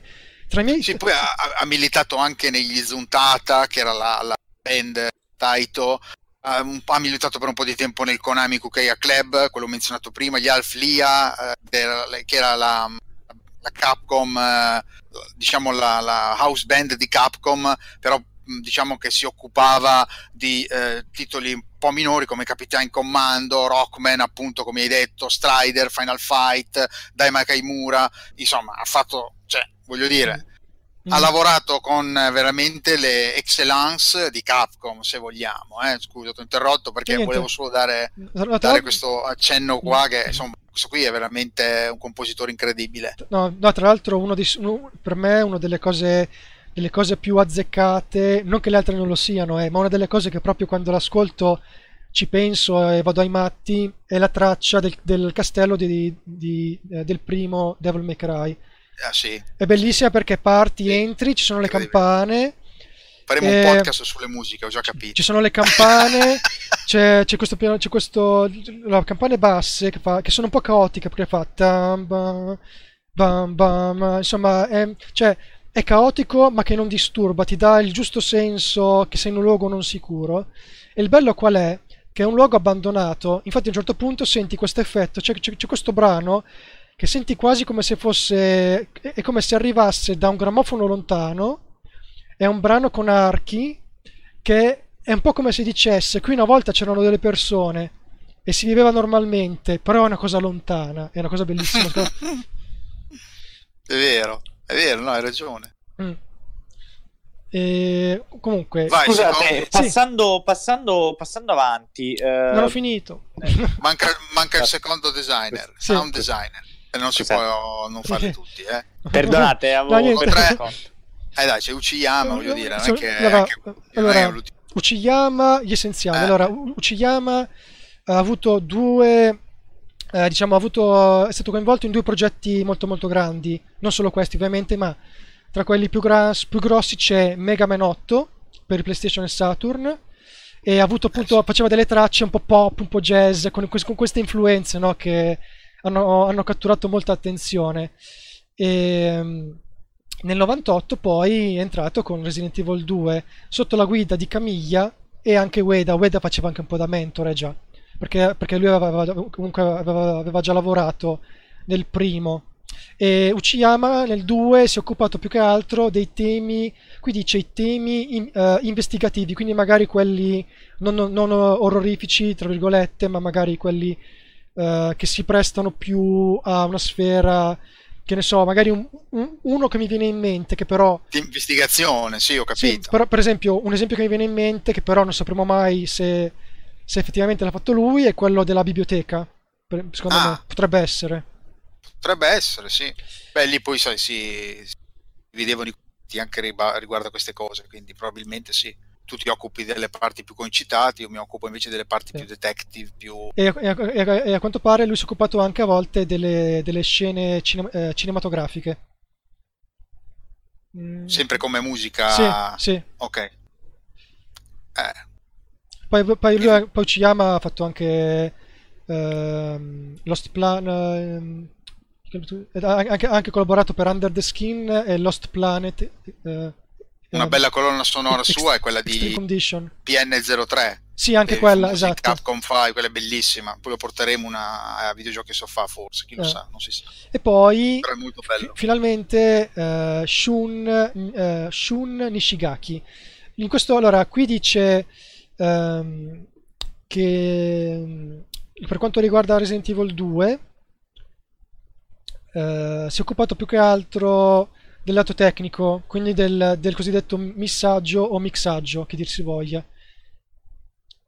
Quindi poi, co- come al solito, noi diciamo queste cose perché le leggiamo, ma come ha detto prima Aku, i ruoli, sono, da mol- capire, i, i ruoli sono molto liquidi. In Giappone negli studi Mm. ogni, ogni volta che fanno interviste vedi la gente ti rendi conto che loro non si fanno problemi, magari vanno a chiedere qualcosa a, a un altro reparto, oppure a volte fanno degli scambi. Sì.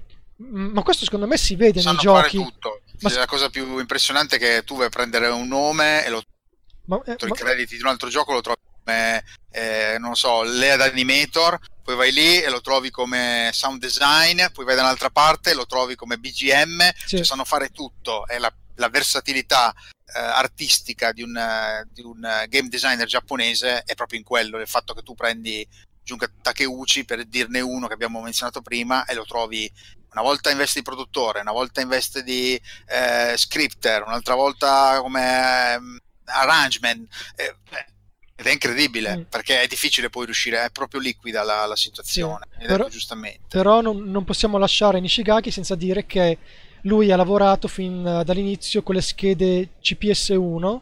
Sì. E, eh sì. e lui viene, viene, spesso identificato perché a, a, a, lui, piaceva molto usare strumenti come il sitar, la tabla e altri strumenti uh, uh, asiatici. E con Isao Abe anche, è stato anche pioniere del CPS2, della scheda audio CPS2, ed è stato sound director per Super Street Fighter 2, dove ha anche, anche, fatto il tema di Cammy White e Fei Long. E in più ha fatto anche la musica di Cadillac and Dinosaurs del 1993, oh. se non ricordo male, che infatti ha tutti quegli effetti un po'... Bravo, è vero. E poi ha fatto, ha fatto il tema di, anche di Akuma nel Turbo. Possiamo andare avanti? Sì, sì. Basta, basta, abbiamo finito. No, c'è, da fare un podcast sulle musiche perché c'è troppo da dire. Mm. Tra l'altro sono impressionanti i crediti musicali dei giochi, molto spesso, insomma, quando trovi dei nomi. Vabbè, vabbè. No, vabbè. Mi piaceva Cadillac e dinosauri, c'erano i dinosauri. Sì, eh, tra l'altro ha lavorato anche, però investe soltanto, se non ricordo male, di BGM, eh, ha lavorato a um, Dino Crisis. Luca, quanto siamo, giusto per curiosità? Allora, 3 ore e 50. 2 no. no. ore e 36. ok, cerchiamo di, di, non sforare il tetto delle 3. Che è 5 ore, eh, giusto? 5 ore. No, adesso facciamo la svelta, diciamo che... Ah, dici in più, 3 ore in più. No, vi volevo semplicemente parlare brevemente delle varie edizioni del gioco. Vai, spara. Eh, allora, ce ne sono qui veramente un'infinità, eh, quindi forse, forse anche più del primo, quindi soffermarci tutte sulle piccole differenze che riguardano una versione all'altra è veramente difficile. Diciamo che quella che abbiamo giocato un po' tutti penso che sia la DualShock che per PlayStation che eh, conteneva rispetto alla prima in più qualcosina qualcosina in aggiunta tra cui vabbè il supporto dell'analogico del, del del, ehm, ovviamente della vibrazione, ehm, ma altresì aveva una modalità in più che credo che una sorta di scenario in questo modo non... me lo ricordo uh, ancora che la, la, il rookie mode sì, mm. sì bravo l'extreme di facile eh, ma aveva anche una sorta di mercenari che ora non mi, non mi sovviene il nome Extreme, Extreme Battle sì, Mode sì, sì. esattamente eh, io me lo ricordo perché quando presi, vabbè, c'è tutta la storia da raccontare, però mi arriva no, in mano ora ci arriveremo. il DualShock la version. Ehm, che tra l'altro permetteva di giocare con vari personaggi, tra cui Aya, ma soprattutto Chris Redfield, che aveva un modello poligonale molto ben fatto, non era semplicemente quello del primo che avrebbe sfigurato, ma avevano proprio fatto il modello poligonale di Chris Redfield e soprattutto aveva piccole differenze del tipo che mh, siccome si vedeva che era più muscoloso di Leon, quando Leon Expensive spara col fucile ha un grosso rinculo, no? Mentre Chris no, Chris riusciva a tenere fermo il fucile quando, quando, quando sparava, quando faceva fuoco. Quindi comunque era disegnato anche una dovizia particolare. Ma la eh, versione su cui vi vorrei eh, soffermare eh, brevemente, sono due versioni su cui vorrei soffermarmi. La prima è quella per Nintendo 64. Eh, questo perché la uh, versione Nintendo 64 Resident Evil 2 rappresenta un piccolo, uh, piccolo eh, miracolo tecnico. Anzitutto ricordiamo che eh, riuscirono a far entrare in una sola cartuccia quello che in tutte le altre versioni andava su due CD. Quindi era, fu impressionante. Questo però fu pagato allo scotto di, eh, fu pagato lo scotto di avere i eh, full motion video estremamente compressi, tanto vero che per, persero molta di qualità, eh, gli ambienti più scuri, ma soprattutto il, tutto il comparto audio è estremamente eh, compresso e di qualità molto molto inferiore. Provate a sentire un dialogo, ma eh beh, perché era, era, il coso, era il Factor 5 Muschi, che era precedentemente conosciuto come il Moses FX, se non ricordo male che era praticamente un suono surround completo grazie ai driver audio che erano incredibili della, del Nintendo 64. Poi c'era anche, se non ricordo male, una modalità aggiuntiva di grafica che era ad alta Sì, risoluzione, aveva- con il pack, eh, l'expansion pack forse. Con l'expansion cup, Ok, allora, benché la versione vedi che non base... sono del tutto ricoglionito, no, non no, bravo, queste cose no, stavo per dire, eh. No, allora, eh, benché la versione base per il 64 fosse peggiore delle altre, Sì. sia sonoro sia visivamente, con l'expansion pack in realtà si avevano dettagli e sfondi di qualità superiori a quelli delle altre versioni fino allora uscite. No, il, comparto, il comparto audio invece rimaneva Mm. quello purtroppo compresso che sia nella cartuccia. Ehm, mentre un'altra cosa molto molto interessante per cui eh, voglio citare questa versione è semplicemente perché aveva al suo interno dei file extra Sì, è vero, ehm, è vero. dei, dei- Erano dei file i extra documenti non inclusi nelle versioni precedenti dei giochi. esattamente, esattamente tra male. cui Queste appunto il, il diario di, di Robert Vediamo su- Kendo sulle riviste proprio Consolmania che ri- rivelavano questi Esattamente. Esattamente, no, ma tra l'altro tra cui il diario di Robert Kendo e che svelavano nuovi dettagli. Cosa interessante di questi file è che erano casuali, cioè po- potevate anche non trovarli e quindi non trovarne alcuni, e quindi per averli tutti bisognava fare più playthrough.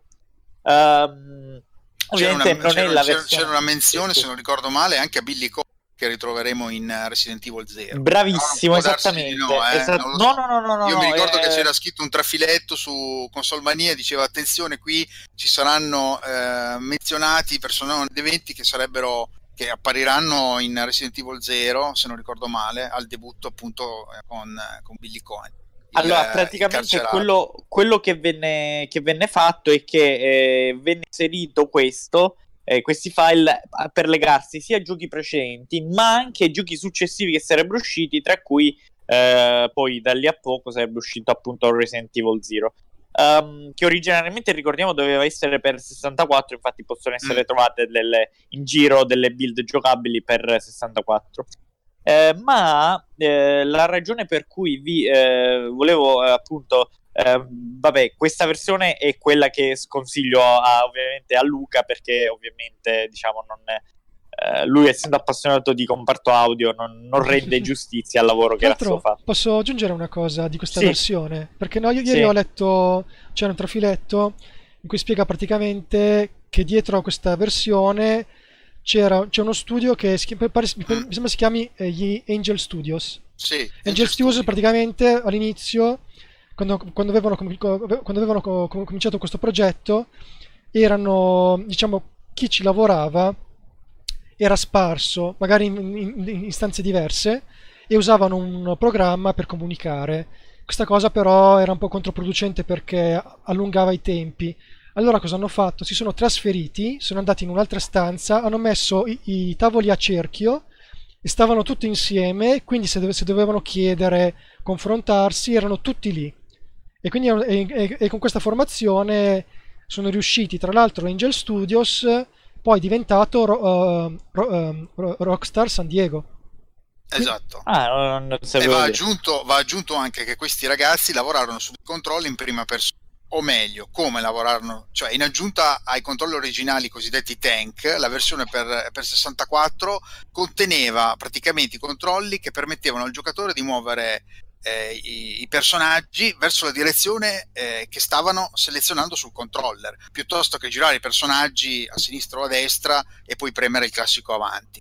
Eh, Esatto. questa è una delle poche versioni. Mi ricordo che quando la vidi su Nintendo 64 dissi, e la vidi a casa del mio amico Christian, tra l'altro che saluto, che forse ci ascolterà, e, e rimasi scioccato. Dissi: i controlli sono incredibilmente più intuitivi e molto più comodi per me. Infatti, fu un peccato che poi c'erano degli altri problemi perché c'era un, un certo calo che avevo notato subito nelle qualità eh, delle, delle scene, nei dialoghi a confronto con la versione originale PlayStation, per esempio, certe full motion video ripetute ed alcune che se non ricordo male non le avevo neanche viste.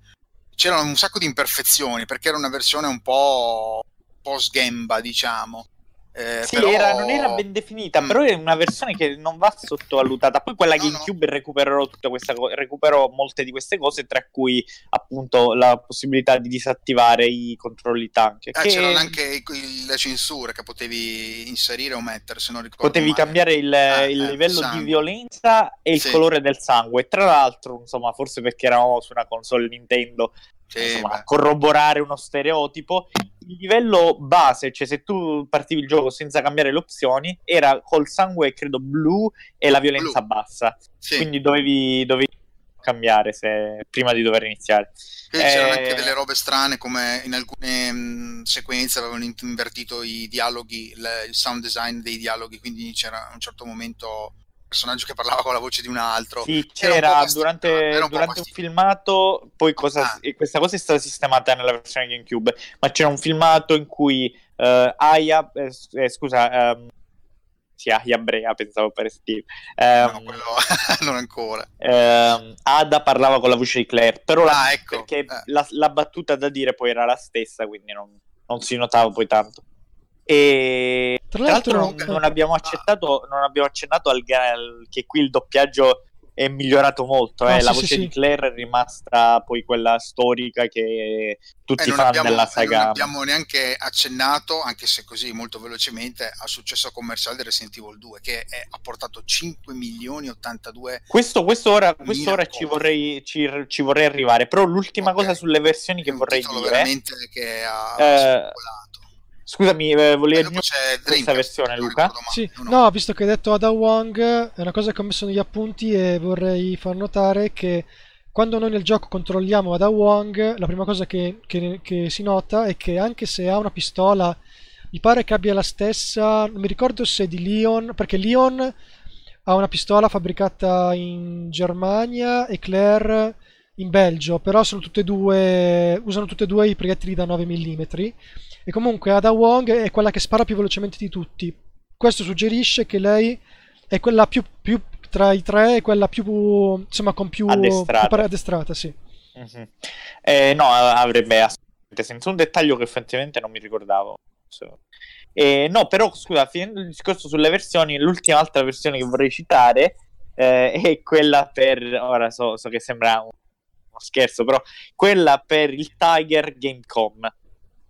Eh, non- Praticamente eh, la Tiger, famosa per i vari Sì. non so, giochi orribili che i giovani Beh, d'oggi eh, fortunatamente Tiger, insomma, sì, eh, for- Eh. fortunatamente i giochi i giovani di oggi non, cor- non conosceranno mai Rispetto alla mia età. Eh, casino. Eh, Quel- quella sorta di Game. Watch Game Erano Watch bellissimi. Tarocchi che tra l'altro facevano, facevano di tutto cioè la Tiger aveva la licenza di tutto cioè qualunque qualsiasi immaginate qualcosa la Tiger ci aveva fatto vedere Certo, si fa così. Mm, e eh, fece a un certo punto una sua console, la Game.com, eh, il Gamecom, eh, in cui venne fatto un adattamento di Resident Evil 2, eh, proprio con gli sprite, diciamo, bidimensionali, con la grafica volendo da Game Boy per semplificare, quindi monocromatica. E... Ed era un gioco interessante perché, eh, vabbè, era estremamente piatto, ora quindi non è che veramente oggi credo se, se voi recuperate quel gioco e ve lo giocate avete il mio massimo rispetto perché ci vuole tanto coraggio Eh, ma aveva vedendo due le cose. immagini, è disgustoso. È Stai disgustoso. perdendo tempo per parlare di questa cosa. aspetta No, però interessante vabbè certo con i musicisti no quello questo gioco è no, scherzo, scherzo. No, No, vabbè, però- Sì, però è interessante perché ha due aspetti ha due aspetti Ah.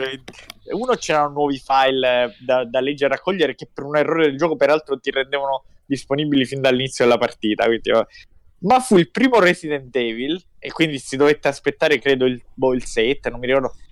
Non so se poi l'hanno più fatto forse il 6 comunque fino al 5 ricordo che non lo fecero non lo resero possibile. Era il primo Resident Evil in cui fu possibile eh, muoversi mentre si mirava Eh, incredibile.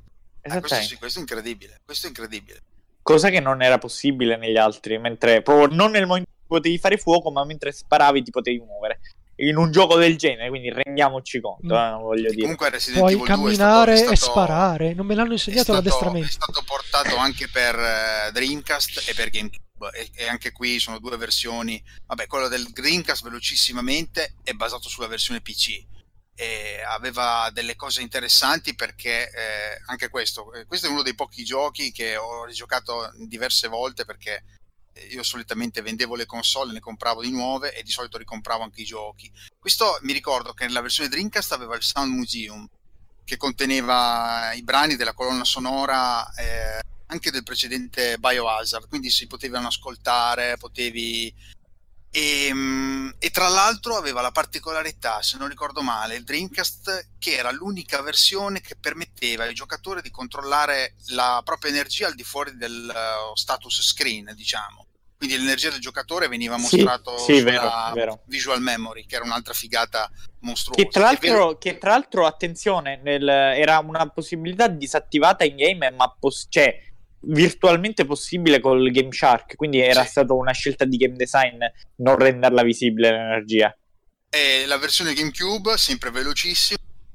E scusami, quella del Dreamcast mostrava sì. non solo il... mostrava anche le munizioni sul, sul ah, pad. Sì, si mostrava sia munizioni ah, che energia, eh, allora, era molto molto eh. utile. Mm. E poi c'era la versione GameCube che insomma, comunque era eh, basata anche questa sulla versione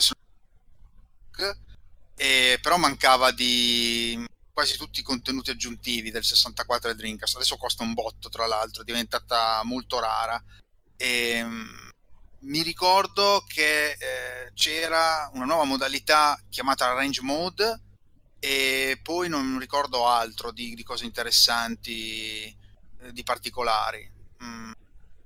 C'era la possibilità di ottenere eh, le classiche armi a munizioni infinite, eh, seguendo il corso del gioco normale con gli stessi personaggi, però potevi anziché trovare le armi, le potevi già sbloccare, era una cosa interessante. C'era di interessante il fatto che le sequenze in full motion video andavano a 60 fps Ah sì, sì, sì. Invece io mi ricordo che su PSX invece c'è, mm. c'è la differenza, la, si, si, vede. Tra l'altro, visto che parlate di versioni di munizioni, salute, mi è venuto in mente che nella versione 1.5 c'è questo piccolo dettaglio interessante che l'idea era quella che se ti mordevano venivi attaccato c'erano ti, ti, ti, ti rimanevano le, i vestiti. i vestiti. tra l'altro ah, c'era, sì. c'era anche un sistema di armature che nel caso di Leon diventava anche un, un, espediente narrativo perché lui arrivava e poi alla fine del gioco, comunque dopo un po', trovava la divisa del, della polizia che avrebbe dovuto indossare per lavorare, diventava la sua divisa. Questo poi è stato scartato e invece in gioco lo stato di salute si vede da come camminano. Ci sono due stadi a parte quello standard. Uno stadio ferito e uno stato molto grave che proprio zoppica che anche questo, Beh, fu... eh, il, nel primo non c'era sta, sta cosa, dovevi andare nell'inventario no. per capire. Quella fu l'idea di due che non abbiamo menzionato, eh, che aveva ah, lavorato e, lavorerà anche su Phantom Dust, no, ci, su scusa, Final ci, Fantasy. Ci siamo persi il nome. Ci siamo persi il nome. Ah, ah, scusate, eh, era Isao Oishi mm? e Shimogama, credo Ryo, Ryoku Shimogama, qualcosa del genere, che erano i due character design del, del gioco che avevano attuato queste, queste, piccole modifiche anche sull'aspetto visivo dei personaggi, che erano cose interessanti da un certo punto di vista. E, ehm, c'è, c'è scusate, passando, passando invece al, all'aspetto commerciale, que- tutte queste versioni vennero, eh, hanno venduto parecchio, vero? Come dicevi che Resident Evil 2 fu un successo commerciale fu un successo commerciale e fu praticamente per l'epoca eh, il titolo della saga che, che, vendete. Adesso non ricordo se, eh, ma tra l'altro tra le varie versioni, la Platinum, la versione, le varie versioni fu un titolo, un grandissimo successo commerciale che si attestò, se non ricordo male, un totale di 5 milioni e 82.000 copie. Posso darvi un po' di dati eh, se volete? Eh, insomma, dai, dai, dai, dai. come disse prima Luca, eh, tra l'altro, vabbè, comunque adesso continua lui, però no, sì, eh, tra l'altro un, un, titolo che era accompagnato da un'enorme campagna pubblicitaria in tv con il costo persino superiore al prezzo dello sviluppo del gioco, quindi fu veramente un azzardo. Come ha detto Luca, eh, diretta dal grandissimo compianto Romero, E, e, tra l'altro fu una saga che da quello si attestò anche con il fatto che sul retro della confezione c'era scritto sconsigliato ai minori e alle persone impressionabili. Insomma, la nomea presto iniziò a girare nell'ambito mh, mm, tutti eh, soprattutto un titolo che conteneva una serie di immagini per un videogioco che nel 98 erano considerate molto forti. Mm e questo quindi portò molto rapidamente tra i videogiocatori un po' la, la, urban legend di volerlo giocare, di volerci mettere le mani sopra, di volerlo a tutti i costi vedere. Quindi fu Scusa, un, Luca... un'abile campagna di marketing anche da, quello, da quel punto di vista. Scusa Luca, tu sì. dicevi avevi dei numeri? Sì, allora... Vai, eh, spara. Allora, beh, volete anche le date, ma quelle si trovano su Wikipedia. No, sì, sì. Infatti. Allora, eh, allora... In totale quanto... quanto... Allora, allora in in totale... Vendette, vendette o ven... vendette? Vendette. 5,82 io ho questa sì, cifra qua e io, io però io, io, qua leggo che solo di giochi PlayStation cioè per versione per la PlayStation 4,96 ah e, eh, e poi allora uh, vediamo allora in America nel primo fine settimana 380.000 mm. Uh, grosse, battendo eh. il record di Mario 64 e Final Fantasy VII. Una settimana dopo, i giocatori giapponesi, uh, solo il primo giorno in Giappone, 1.500.000. Eh, e la Madonna. Mm. E arrivò a 1.800.000 solo 4 giorni dopo. E prima ho anche accennato che i negozi a Tokyo dovettero aprire due ore prima per, per assicurarsi che tutti ricevessero il loro gioco in tempo prima di chiudere. E poi bene. Ah, quindi gli aveva occupato l'intera giornata. Immagini essere uno che vuole, va lì quel giorno perché vuole comprarsi boh, tipo cata, Katamari, cioè nel senso non vuole comprare altra cosa. Un mese prima di e, andare. Devi fare il campeggio. sì, no, cioè se tu quel giorno ti vuoi comprare un'altra cosa e c'è la gente in fila per Resident Evil. Eh? Beh, fu una campagna di marketing uh, veramente da allora, a, tal proposito, ah, vorrei... scusa, è la, la versione DualShock, uh, DualShock 800.000 in totale. Eh, insomma. Eh, sì. non, so, non sono pochi, eh, attenzione. No, per l'epoca eh, sono cifre mostruose. Eh. Per, per, l'epoca, l'epoca, per quanto era grande il mercato, sì, sì, sì, assolutamente. Eh, oggi se un Dead Space ti vende 4 milioni, EA lo cancella perché... E con, con Resident Evil 5 penso che sia cifra, abbiano fatto 5 milioni e qualcosa e io, io credo, io credo no, no, io credo che il Resident Evil più venduto, lo controllo tempo fa, dovrebbe essere il 6, che ha fatto qualcosa tipo 15 milioni, non vorrei dire anche sì, infatti il 6 ha battuto ah, il 2. Incredibile. È l'unico, sì. So che sembra strano, eh, però il Resident Evil più no, venduto è il 6. Non è bruttissimo, eh, però insomma un po'...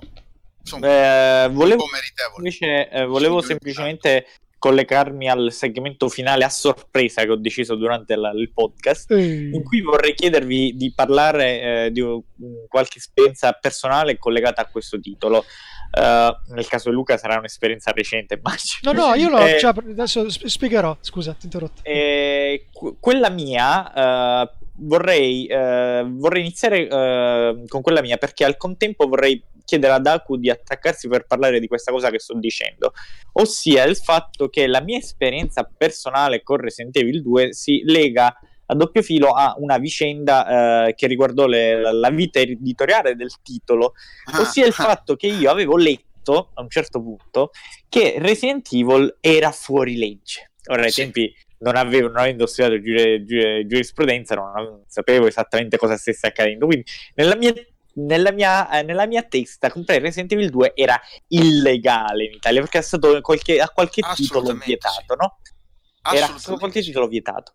E, e, infatti, quando mia madre un giorno mi portò, mia nonna credo, in, no, mia nonna era mia nonna, mi portò in negozio per scegliere tra i vari videogiochi da comprare. Il negoziante mi mostrò 3-4 titoli che aveva, sai, a quei tempi qualsiasi negozio vendeva titoli PlayStation, anche se era un negozio di, di, di non c'era videogiochi, un negozio di videogiochi, c'era un negozio di giocattoli, c'era un negozio eh, di elettronica e ti vendevano anche titoli. E questo tra i 3-4 titoli che tirò fuori c'era anche Resident Evil 2. Io ho detto: no, ma questo non me lo puoi vendere, è illegale, ci arrestano. E ricordo questa, questa cosa. Aku, vuoi, vuoi, spiegare tu cos'era esattamente successo? Perché eh, ricordavo che Resident Evil 2 fosse illegale, poi non è che era illegale. Però. Perché in Italia Resident Evil 2 andò incontro ad aspre controversie. In che senso? Io mi ricordo, per esempio, proprio a causa su- delle qualità, la, la, la rappresentazione dei fatti, la paura in grado di incutere, la violenza nel combattere gli zombie, ricordiamo che c'era un sacco di sangue.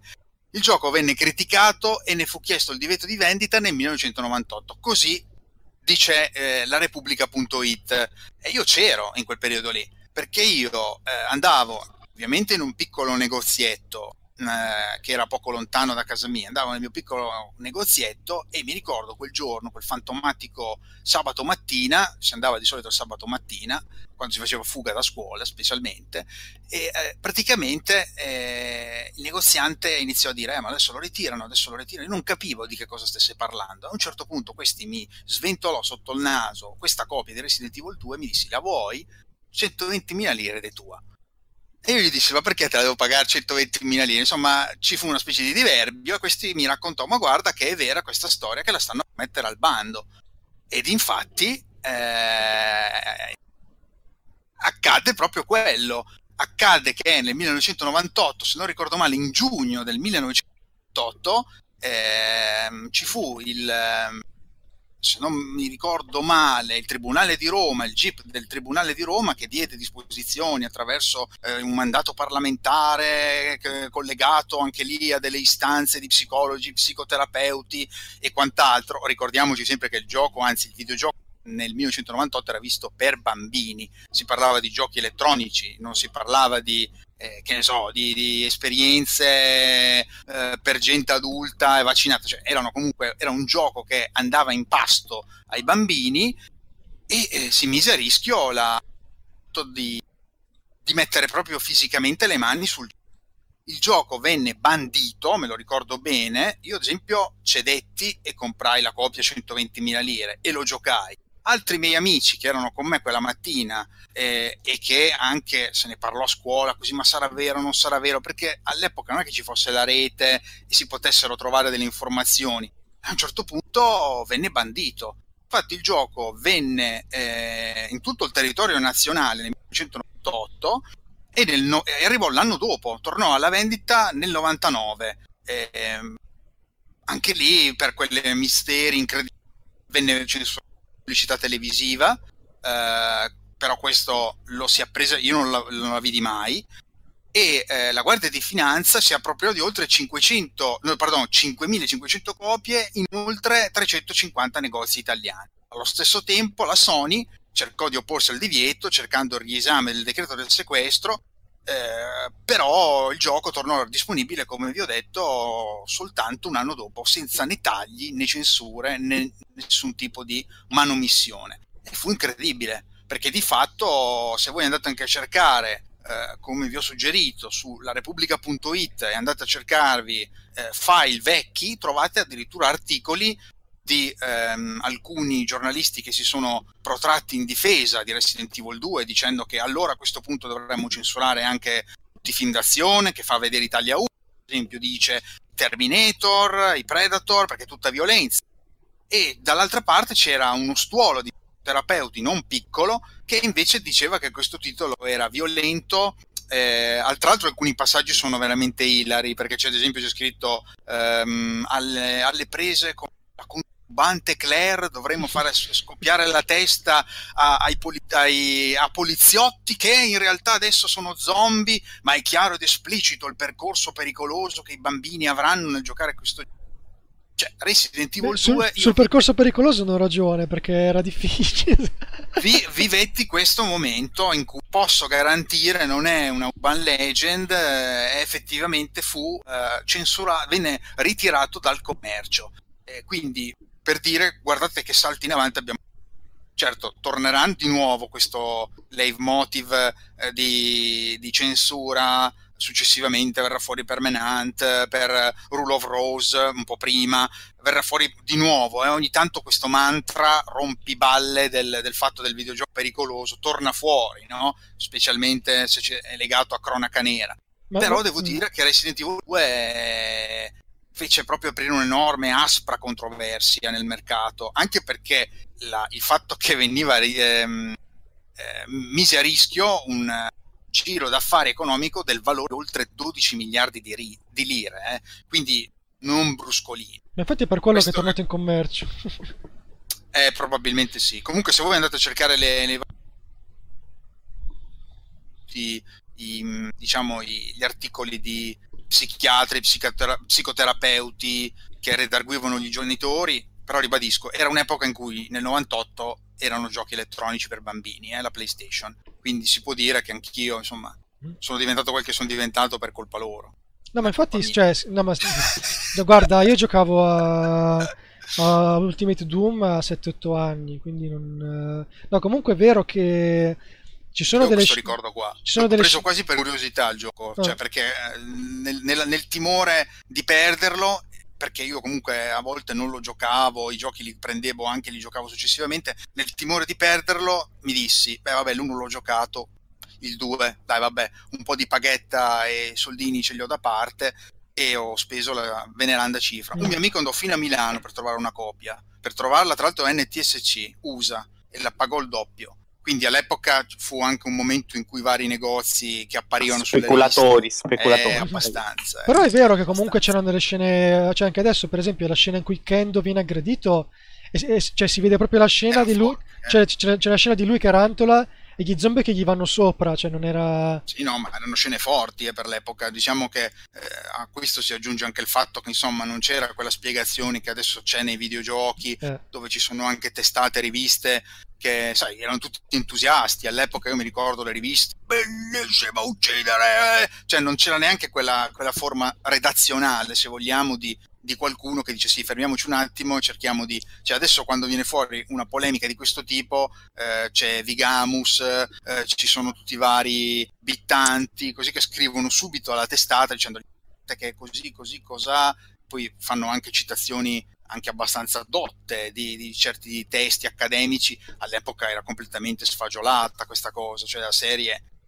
si vedeva assolutamente lontano un miglio e non c'era la difesa per questo gioco. Sì, è Infatti- la stessa cosa che accadde con i fumetti con, eh, in America con il famoso, non so se lo conoscete, la seduzione dell'innocenza, no? No. Quel, ehm, cioè, se i fumetti, poi se Batman, che era iniziato come una storia, come storie Batman quando iniziò negli anni ehm, 30-40 per essere pubblicato all'inizio erano storie gangster storie, no? Sì, ah, No.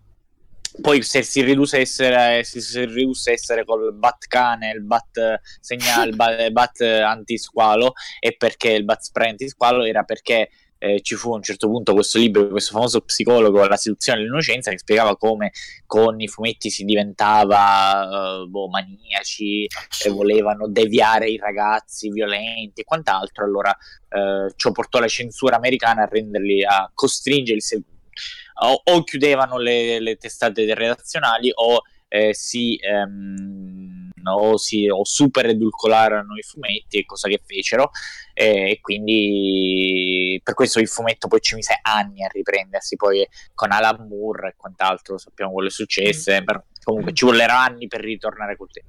Scusate, per chiudere l'ultimo intervento spetta a te Luca, il tu, Sì. dacci, regalaci tu una esperienza personale legata a questa saga che Ma- non sia la puntata che ci sono due anni eh, il mese scorso perché ti abbiamo già fatto pubblicità abbastanza No, quindi- allora, Ah, no, io, no, io- allora, la, la mia fruizione del- di, di Resident Evil 2 è simile a quella del primo, del primo perché? Perché c'è stato un primo contatto quando ero molto più piccolo. Nel primo, primo- il primo Resident Evil l'ho visto in azione, non giocato io, ma l'ho visto giocare. Tra l'altro, la scena iniziale, quella dello zombie che conosciamo tutti molto benissimo, l'ho detto apposta, benissimo. e, e avevo 6 anni. Poi il 2, quando cosa, 8-9 anni, anche lì lo provai su PlayStation, però eh, anche lì mi sono impressionato. Però comunque mh, il fatto è che non ero abbastanza maturo per affrontarli, perché erano giochi comunque con enigmi che dovevi affrontare in un modo particolare, invece io avevo l'impulso di sparare quando a qualsiasi cosa, grazie a Doom, penso. e, e quindi, insomma, arrivato a un certo punto dovevo scontrarmi con eh, un parassita G che aveva infettato, prima non l'abbiamo detto, ma Brian Irons pagherà, farà una brutta fine per mano di William, che lo infetta anche lui, e lui muore, e a quello scontro mi sono bloccato. Tra l'altro in quello scontro eh, c'è questa scusa abbastanza divertente. Che praticamente gli scontri in questo gioco alcuni per farti capire che non puoi scappare, anche se potresti, ci sono dei testi. Cioè, magari tu stai affrontando un boss e dici. Eh, voglio fuggire e no, non c'è tempo di far cosa, di premere un bottone. C'è proprio una scusa. Per, per, per, cioè, ovviamente lo fanno per, far, per farti rimanere lì, ma è giusto. E comunque mi, mi, ero bloccato, quindi lo giocai all'epoca con tutte le appunto i timori, perché comunque ero più piccolo, avevo meno avevo molto meno esperienza col genere, quindi qualsiasi cosa era una sorpresa. Giocato oggi, a distanza di molti anni, per finirlo, funziona ancora, soprattutto i, i, momenti di silenzio che tu dici ok adesso qua succede qualcosa e anche se lo sai funziona perché non sono, diciamo, non sono disposte nello spazio in maniera meccanica. Anche se tu sai che sta per, che per succedere qualcosa, il gioco riesce, riesce comunque a sorprenderti con una commistione di sound design, colonna sonora e di in, in, quale momento sorprenderti. Sicuramente non in quello che ti aspetti, e questo è il trucco. Una delle cose che, spavent- che mi hanno sorpreso di più è quando Mr. X sfonda due muri perché io ero abituato, come ho detto prima, a fuggire aprendo le porte. Ho detto, vabbè, tu devi ancora... Non, non sei come i, i, Velociraptor di Jurassic Park che aprono le porte, basta che apro la porta, ciao. Invece lì ha sfondato il muro, mi sono spaventato. Quindi Resident Evil 2 giocato oggi, ovviamente magari con un minimo di uh, adattamento, cioè molto molto banalmente, senza dire, per oggi so, i, i, i, controlli tank sono scomodi, sì è vero, però come tutte le cose è questione di abitudine. Io mi trovo... Sì, alla, cioè alla fine, un abito mentale. Cioè alla, alla, fine mi trovo bene, quindi sì. Ma io, guarda, ho appena completato Parasitive 2 e mi sono rigirato in questi giorni tutti questi che piangono i controlli tank. Bah, bah, Dio. Secondo me sono una serie piagnoni che capisco, eh, io... sì, però voglio sì. dire... Non...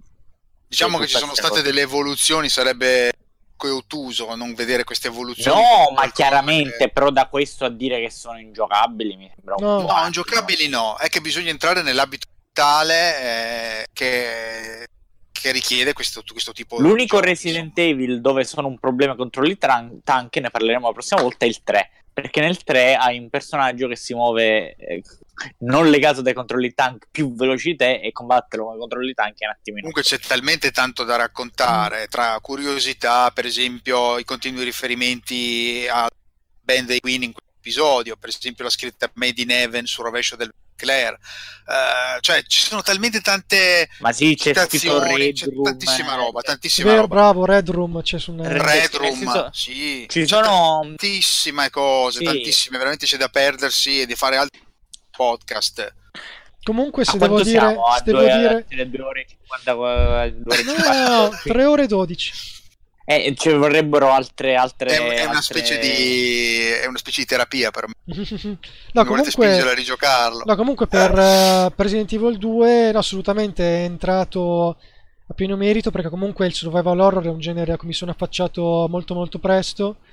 Anche con Silent Hill, il primo Silent Hill ho giocato tra gli 8 e 9 anni senza finirlo perché comunque anche lì devi un attimino entrare nell'ottica. Eh, sai, sai cosa ti aiutavano tantissimo all'epoca? Io per esempio Resident Evil 2 non nego che pre- collegandolo al discorso di eh, i, le famose mm, soluzioni nelle riviste, mm. pure piccoli manualetti che ti davano che ce li ho ancora tutti. La eh, Bibbia era, dei codici eh, era quella che pubblicava. La, pubblicava... la Bibbia oppure quei, quei piccoli manualetti che, che, ti dava. Mh, mm, ho trovato anche quello di Metal Gear.